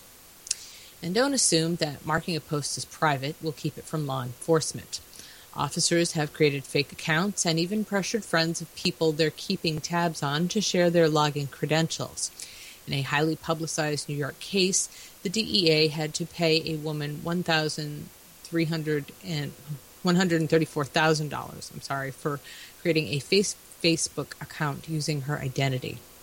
There is more good news on the social media front. With a few common sense steps, you can make yourself a lot harder to spy on. Which, you know, always a good thing, right? Nobody likes to be spied on. Uh, yet they can't stop a mass murderer who's actively selling, telling his plans on SoMe. I don't even know what SoMe is. I am just not cool enough. Automated license plate readers. Once you get in your car, get ready to be tracked, no matter how well your face is disguised. Law enforcement agencies all over the country use ALPRs, automatic license plate readers, to track drivers' locations and activities. ALPRs are cameras mounted on police cars or placed in stationary locations like light poles or, if you're in Arizona, cactuses that detect when a car passes, captures a picture of that car, and records its license plate number. Accumulated location data creates a history of drivers' movements that can provide private and intimate details on people's lives, like where they work, where they live, where they worship, where they go throughout their day, and who they associate with. Law enforcement agencies like the NYPD have used ALPRs in exactly this way, trying to map out the entire Arab and Muslim communities of New York and Newark. The Los Angeles Police Department and the LA County Sheriff's Office scan 3 million license plates every week. Privacy implications of ALPRs alone are shocking, but the way they've been implicated poses even further security risks. EFF recently discovered that many law enforcement agencies hadn't taken basic steps to secure the feeds. Some can be accessed publicly over the web without any passwords or any other basic security measures, placing the location information of thousands of people at risk. EFF has been trying to find out more information about how and where law enforcement agencies use ALPRs, but our attempts are often stymied by the courts. Along with the AL, ACLU, we recently asked the California Supreme Court to overturn a lower court ruling that ALPR data could be withheld from the public. Automatic toll readers. This is not something that I had much information about before. Speaking of driving, do you go through any tolls on your commute? Many cities have switched to electronic tolls, either an RFID chip in your car via an account tied to your license plate number. Uh, in 2013, we noted that the San Francisco Bay Area had switched to all electric tolls, making it functionally impossible to cross the Golden Gate Bridge without authorities knowing about it. And the Bay Area isn't alone. Other major urban areas like New York and even some states like Washington have moved to all or nearly all electronic tolling. You could take public transportation to avoid the privacy threats when driving, but don't buy your ticket with a credit card. Transit agencies in the US, Canada, and South Africa hand over private information about travelers gathered by electronic ticketing systems to law enforcement agencies on a voluntary basis. Security cameras. You may escape tracking by not driving and by purchasing a transit ticket in cash, but you'll be captured by ubiquitous surveillance cameras. In many U.S. cities, there are now surveillance cameras on every block. In San Francisco, you could appear on security cameras dozens of times in one day. In New York, the NYPD can tap into roughly 6,000 street cameras, two thirds of which are privately owned.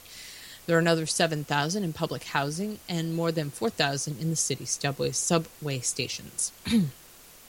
the cameras are a mix of private and government owned, but in some cities, law enforcement asks owners for access or even to register their cameras, that law enforcement knows who to ask for footage from any particular camera. Biometrics. One of our favorites.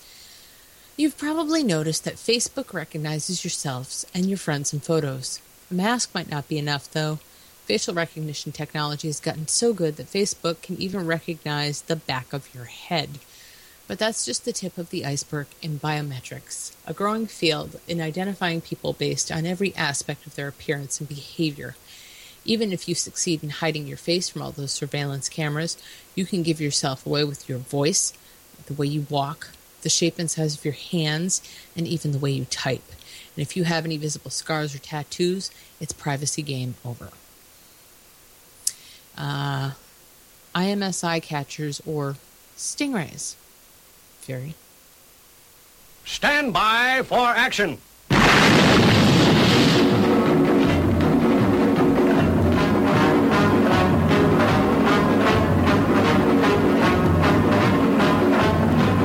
We are about to launch Stingray.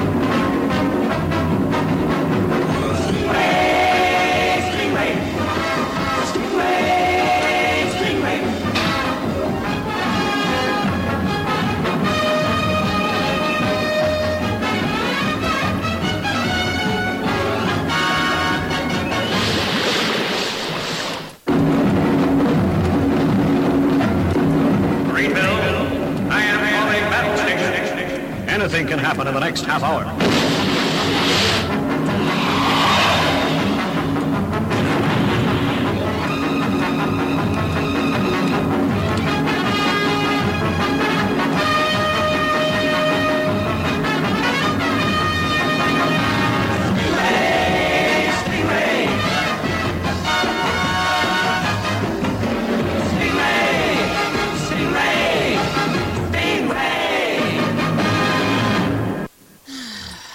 IMSI catchers are favorites.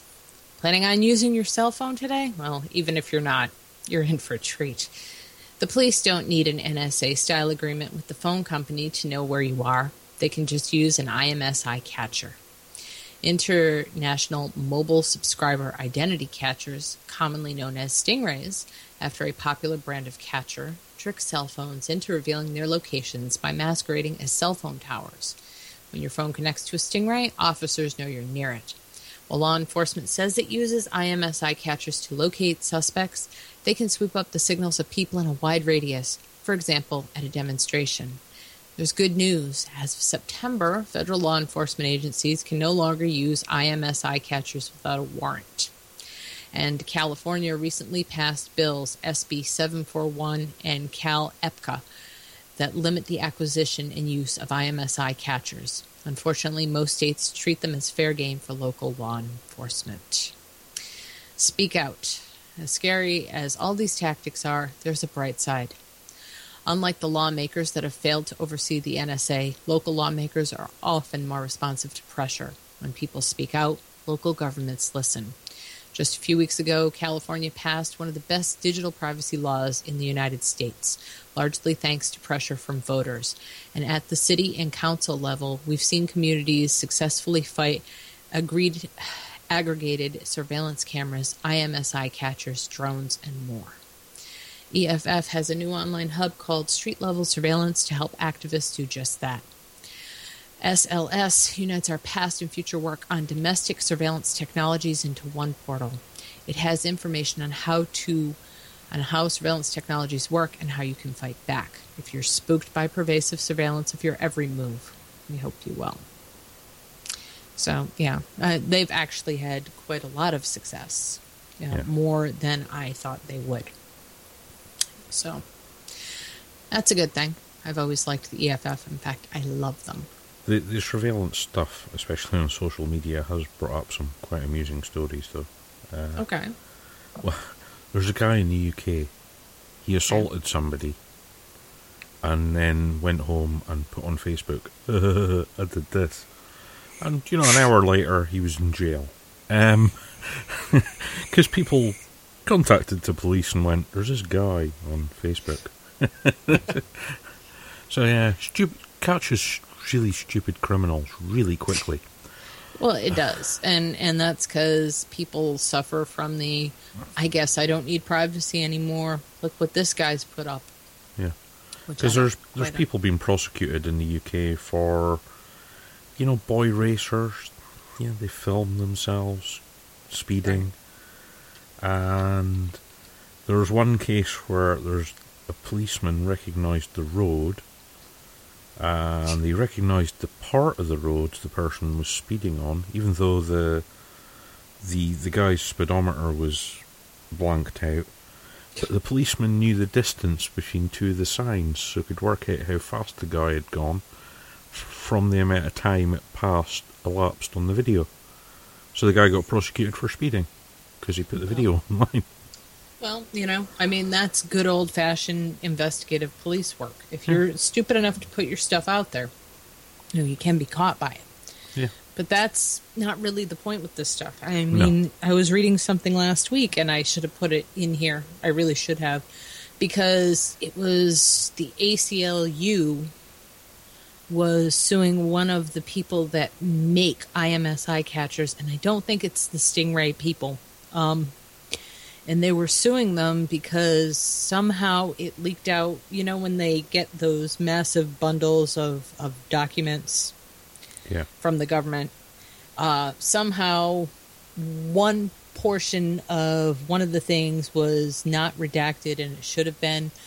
And it talked about how some of the IMSI catchers were being upgraded so that they could catch if you texted somebody, if you called somebody, and they could record and store that information. And of course, the rest of it was redacted, so nobody really knows what they do with it or how they store it or if it's in a secured place or for how long they can keep it. So the ACLU was taking this maker to court for that, I believe, Yeah. which is pretty interesting stuff. But um, just so you know, it, it I think everybody seems to think that um, the only people being surveilled are, you know, Second Amendment people or people who don't like surveillance. They think maybe other people who are lean more to the left aren't being surveilled. And uh, I hate to tell you, um, it's everybody. Oh yeah, because I don't think that they're not looking at me at all. I mean, I fuck, I buy pressure cookers two at a time. Um, I You know- have pointed out to several, several uh, TSA checkpoints that their scanners are fucked. Um, I go on the internet and tell people that TSA is a waste of time and money, and it only provides you with the illusion of security. In reality, all it does is waste my fucking time and money. Um, so yeah, I think I think that people are pretty naive if they think, well, I'm a nobody. Why would they be looking at me? Um, because the stupidest little keyword things will send a flag up, and somebody is looking, and and when they come and look at your shit for that one little flag that you threw up, they're not just looking at that one little flag. That one little flag makes them look at all your shit. Oh yeah. Yeah, Jeannie, you, And- you're really on the line, Jeannie, because you buy chemicals and talk about hydroponics as well. Oh Yeah. yeah, yeah, yeah. Yeah. I mean, and I, you know, and I don't make a secret of the fact that I grow as much food as I can for my family to be able to provide for my family. Um, I don't make a secret out of the fact that we have bees. It's not a secret that we have chickens. It's now not a secret that we have rabbits.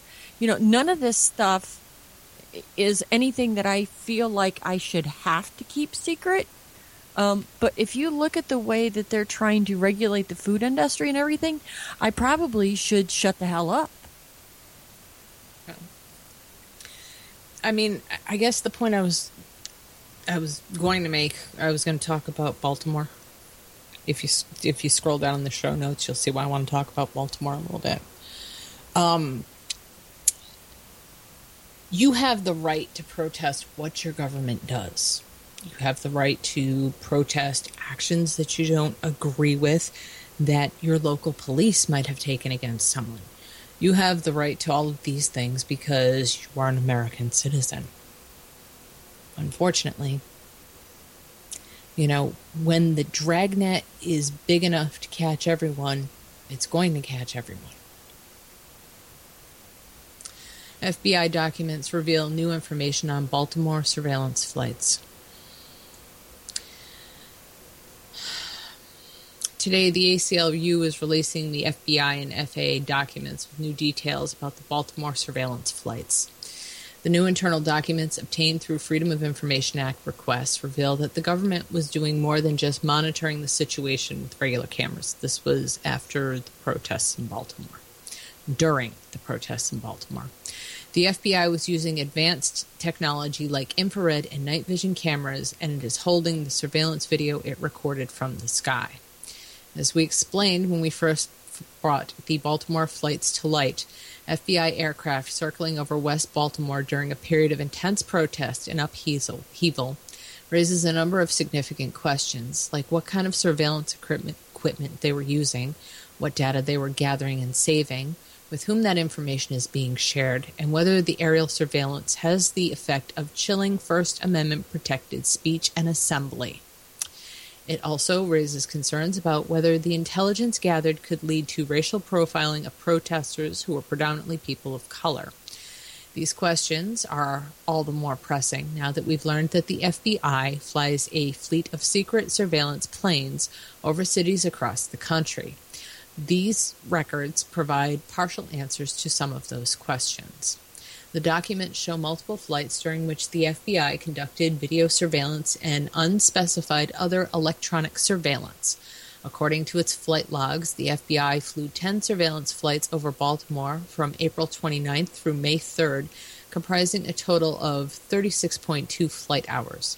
Most of the flights took place at night, and half of them carried a Baltimore Police Department representative in addition to FBI personnel. FBI evidence logs reveal that at least half of the flights conducted video surveillance and that the FBI retained copies of these videos in its files. Other flights conducted some type of electronic surveillance, but specific descriptions are redacted. This suggests that those flights were perhaps using more sensitive or powerful recording gear than just video cameras, though what kind we don't know. What we do know is that one of the aircraft, a Cessna propeller plane registered to an FBI front company, NG Research, had specialized surveillance camera equipment on board. FAA documentation shows the FBI installed a Pavilion technology infrared camera mount and a FLIR Talon multi-sensor camera system on the exterior of the plane. The FLIR system includes a thermal imager, an optical camera, and laser illuminator for recording at night. We did not receive documentation about the second plane observed circling over Baltimore, so we don't know if it was carrying different gear. In its domestic investigations and operations guide, the FBI takes the position that no Fourth Amendment protections apply to aerial surveillance conducted from na- navigatable airspace. While that is an accurate statement of Supreme Court precedent when it comes to visual observation and use of normal cameras from a plane, it fails to grapple with the effect in advances in surveillance technology. Use of infrared and night vision camera technologies changes the equation by raising the potential for invasions of privacy. The capabilities of the surveillance gear matter. If an infrared camera is capable of observing information about the inside of private homes and offices, for example, the Supreme Court has already explained that the Fourth Amendment warrant requirement applies. In an internal memo, the FBI justified the Baltimore surveillance flights in light of reports that large scale demonstrations and protests were being scheduled and the potential for large scale violence and riots. Oddly, some of the FBI documents describe the surveillance flights as consensual monitoring, though they fail to describe who consented, certainly not the protesters on the ground. There are undoubtedly times when aerial surveillance is an appropriate law enforcement tool for public safety or investigative purposes, but it is essential that the accurate information about such surveillance be available to the public and that strict rules be in place to protect against unjustified mass surveillance or warrantless collection of private information. As the government technological capabilities improve, we must ensure that old legal rules from the pre digital era are not blindly applied to newer and more powerful forms of digital surveillance. And these documents are they're pretty they're not fun reading. No. I'll put it that way. Um, so no matter who you are, someone's looking at you. And it doesn't matter really what you're doing. Yeah, according to data I can see, there's 19 people listening right now. Yeah. It's weird. You know, I'm not, you know, so much weirded out about that. But, you know, if they're looking at people protesting someone being killed, okay? Um, I understand why they'd be looking. but doing it at night and doing it all stealthy, it's just it feels dirty. You know, it Well, I- I- feels I remember a couple of weeks ago I showed you a photo of British police using surveillance on the austerity march. yes. Yeah, their, their idea of surveillance was a sniper on a rooftop. Yeah. Well, um, you know, you don't. The problem is if they don't discuss it with you, you don't know what they're doing. Yeah. And, I mean, if a, if a um, news helicopter hadn't spotted them on the rooftop, you'd never have known rifle, about it. You wouldn't have been told about it. Yeah. It's. I mean, and this is just kind of how it is, and it's not just here. I mean, it's everywhere. So, you know, I keep saying the only way to rein surveillance in is to make it prohibitively expensive. And yet, I don't know if that's possible. So, if it's not enough to make it prohibitively expensive, maybe the idea is to take and turn it around at the people watching you, right? Maybe we need to make it so cheap that everyone's watching everyone all the time. So that if they, and I say they, if the cops or if someone in a position of power were to harass you, you would have proof. I don't I don't know what the answer is anymore. I really did think I knew, but I do know the more we complain about it, the more we make it an issue, the more we talk to our lawmakers, um, the more awareness we raise about it, the better. Because you can remain in the dark and be happy, but you can still be a victim of this just like anybody else. Yeah. So, yeah, I don't know. I don't know. I don't know. Um, what was the other fun one I said we could talk about? Uh, did I did I tell you about the court says it's legal for the NSA to spy on you because Congress says it's okay? Uh, no, you didn't. Oh, okay. Okay. The court says it's legal for the NSA to spy on you because Congress says it's okay. An abrupt end to the program would be contrary to the public interest. In May, a federal appeals court declared the National Security Agency's bulk telephone metadata collection program illegal because it wasn't authorized under the Patriot Act as the Obama administration and its predecessor administration had maintained. Then in June, Congress semi dismantled the program with the passage of the USA Freedom Act, which was anything but, which President Obama signed on June 2nd. As part of the new act, Congress authorized a spying transition period of sorts where the old tactics could continue until new laws were in place. But on Thursday, the same federal appeals court that originally declared it illegal now said the original NSA program could continue, beating back a challenge from the ACLU that questioned both the transition period and the constitutionality of the NSA surveillance overall. In case you've forgotten, here's what's at stake. Under the program that former NSA contractor Edward Snowden disclosed, the nation's telecoms forward data to the National Security Agency, including the phone numbers of both parties and all calls, calling card numbers, the length and time of the calls, the international mobile subscriber identity, the number for mobile carriers. The NSA keeps a running database of that information. The NSA says it queries the data solely to combat terrorism and that one party of a call must be believed to have been overseas. So, how could something so seemingly unconstitutional continue? Congress said it could. That's how. With the passage of the USA Freedom Act, Congress extended the program that Snowden exposed for another six months to allow for an orderly transition to the new snooping program. And now the courts essentially maintain that the original surveillance is legal because Congress says it's legal. An abrupt end to the program would be contrary to the public interest in effective surveillance of terrorism threats. and Congress has provided a 180 day transition period.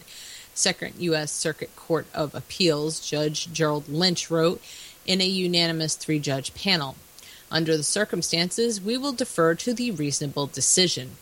This matters because whether the NSA lawmakers or the administration will construe some other law to allow the original secret bulk collection program to continue is anybody's guess.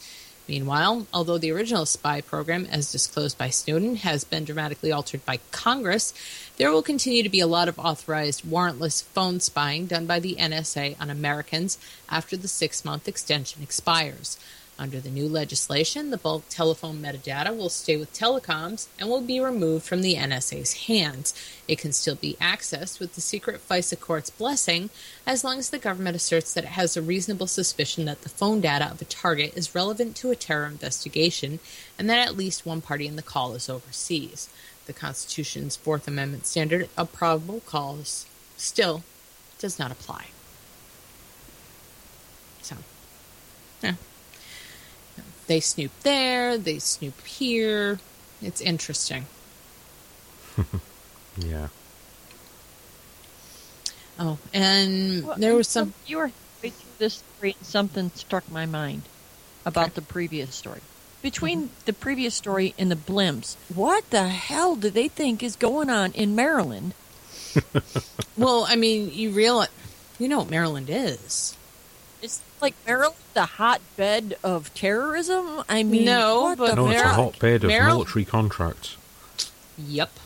That's where they pretty much all are. Yep. Maryland. Everything's nondescript and normal looking. Yeah. That's not what that stuff is. Yeah, everybody thinks all the all the dangerous weird shit's out in the desert, but no, no, Hmm. Maryland. Yeah. Yeah.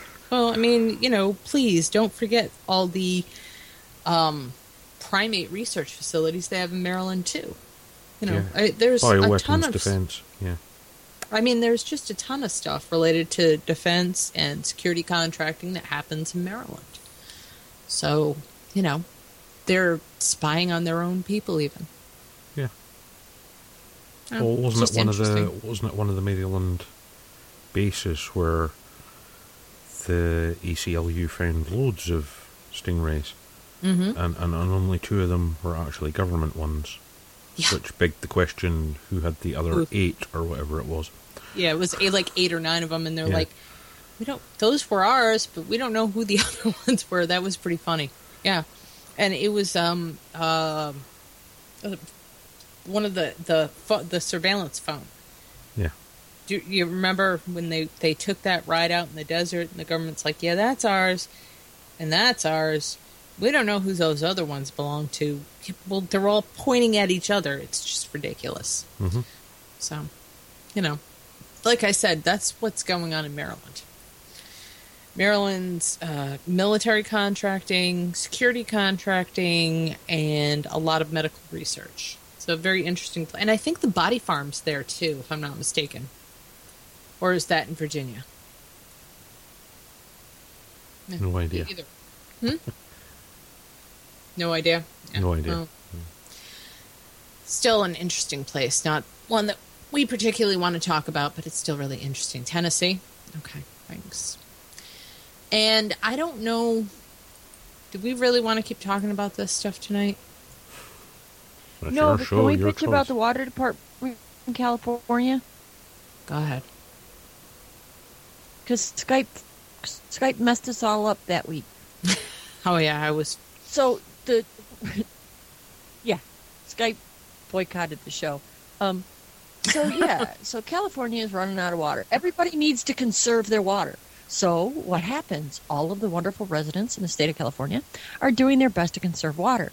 What is the result of that? Well, the result of that is the water department is losing money and now needs to charge you more for using less.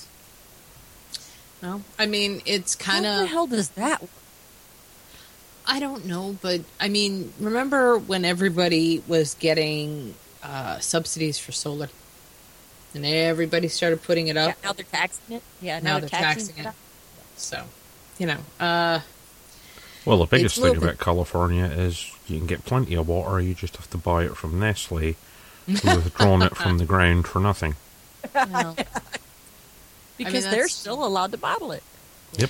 it's kind of ridiculous, you know. And what did they pay? One hundred and eighty dollars for just hundreds of thousands of gallons of water. Yeah, it's So some, it's like pure some profit for yearly them. small contract price Yeah. for basically unlimited withdrawal of water from the water table. Put it in little Which- bottles, sell it to They're people. shipping outside the state of California, no Yep. less. Yeah. Which I mean, I'm I'm kind of surprised they're not done yet. You know, um, because uh, one thing California is not short on is activists, and I'm very surprised they haven't driven Nestle completely out of the state for that shit. Really, Yeah, I- I. Nestle is one of the world's largest corporations. yeah, you can't bel you can't you can't do normal protester stuff on them. Uh, yeah, they're just too big. yeah. Well, what can I say? They own something like two thirds of the world's food stocks. So yeah, uh, dangerous company. Yeah. Well, you know, I, I don't know. I think people in general are a lot more aware of stuff than they used to be. That's a really good thing. That's it's everybody's got to take their first step, right? Oh yes. Okay. Well, then that's how we're ending it tonight. First steps, and you know, now we can throw up the ammoseek.com ad because, you know,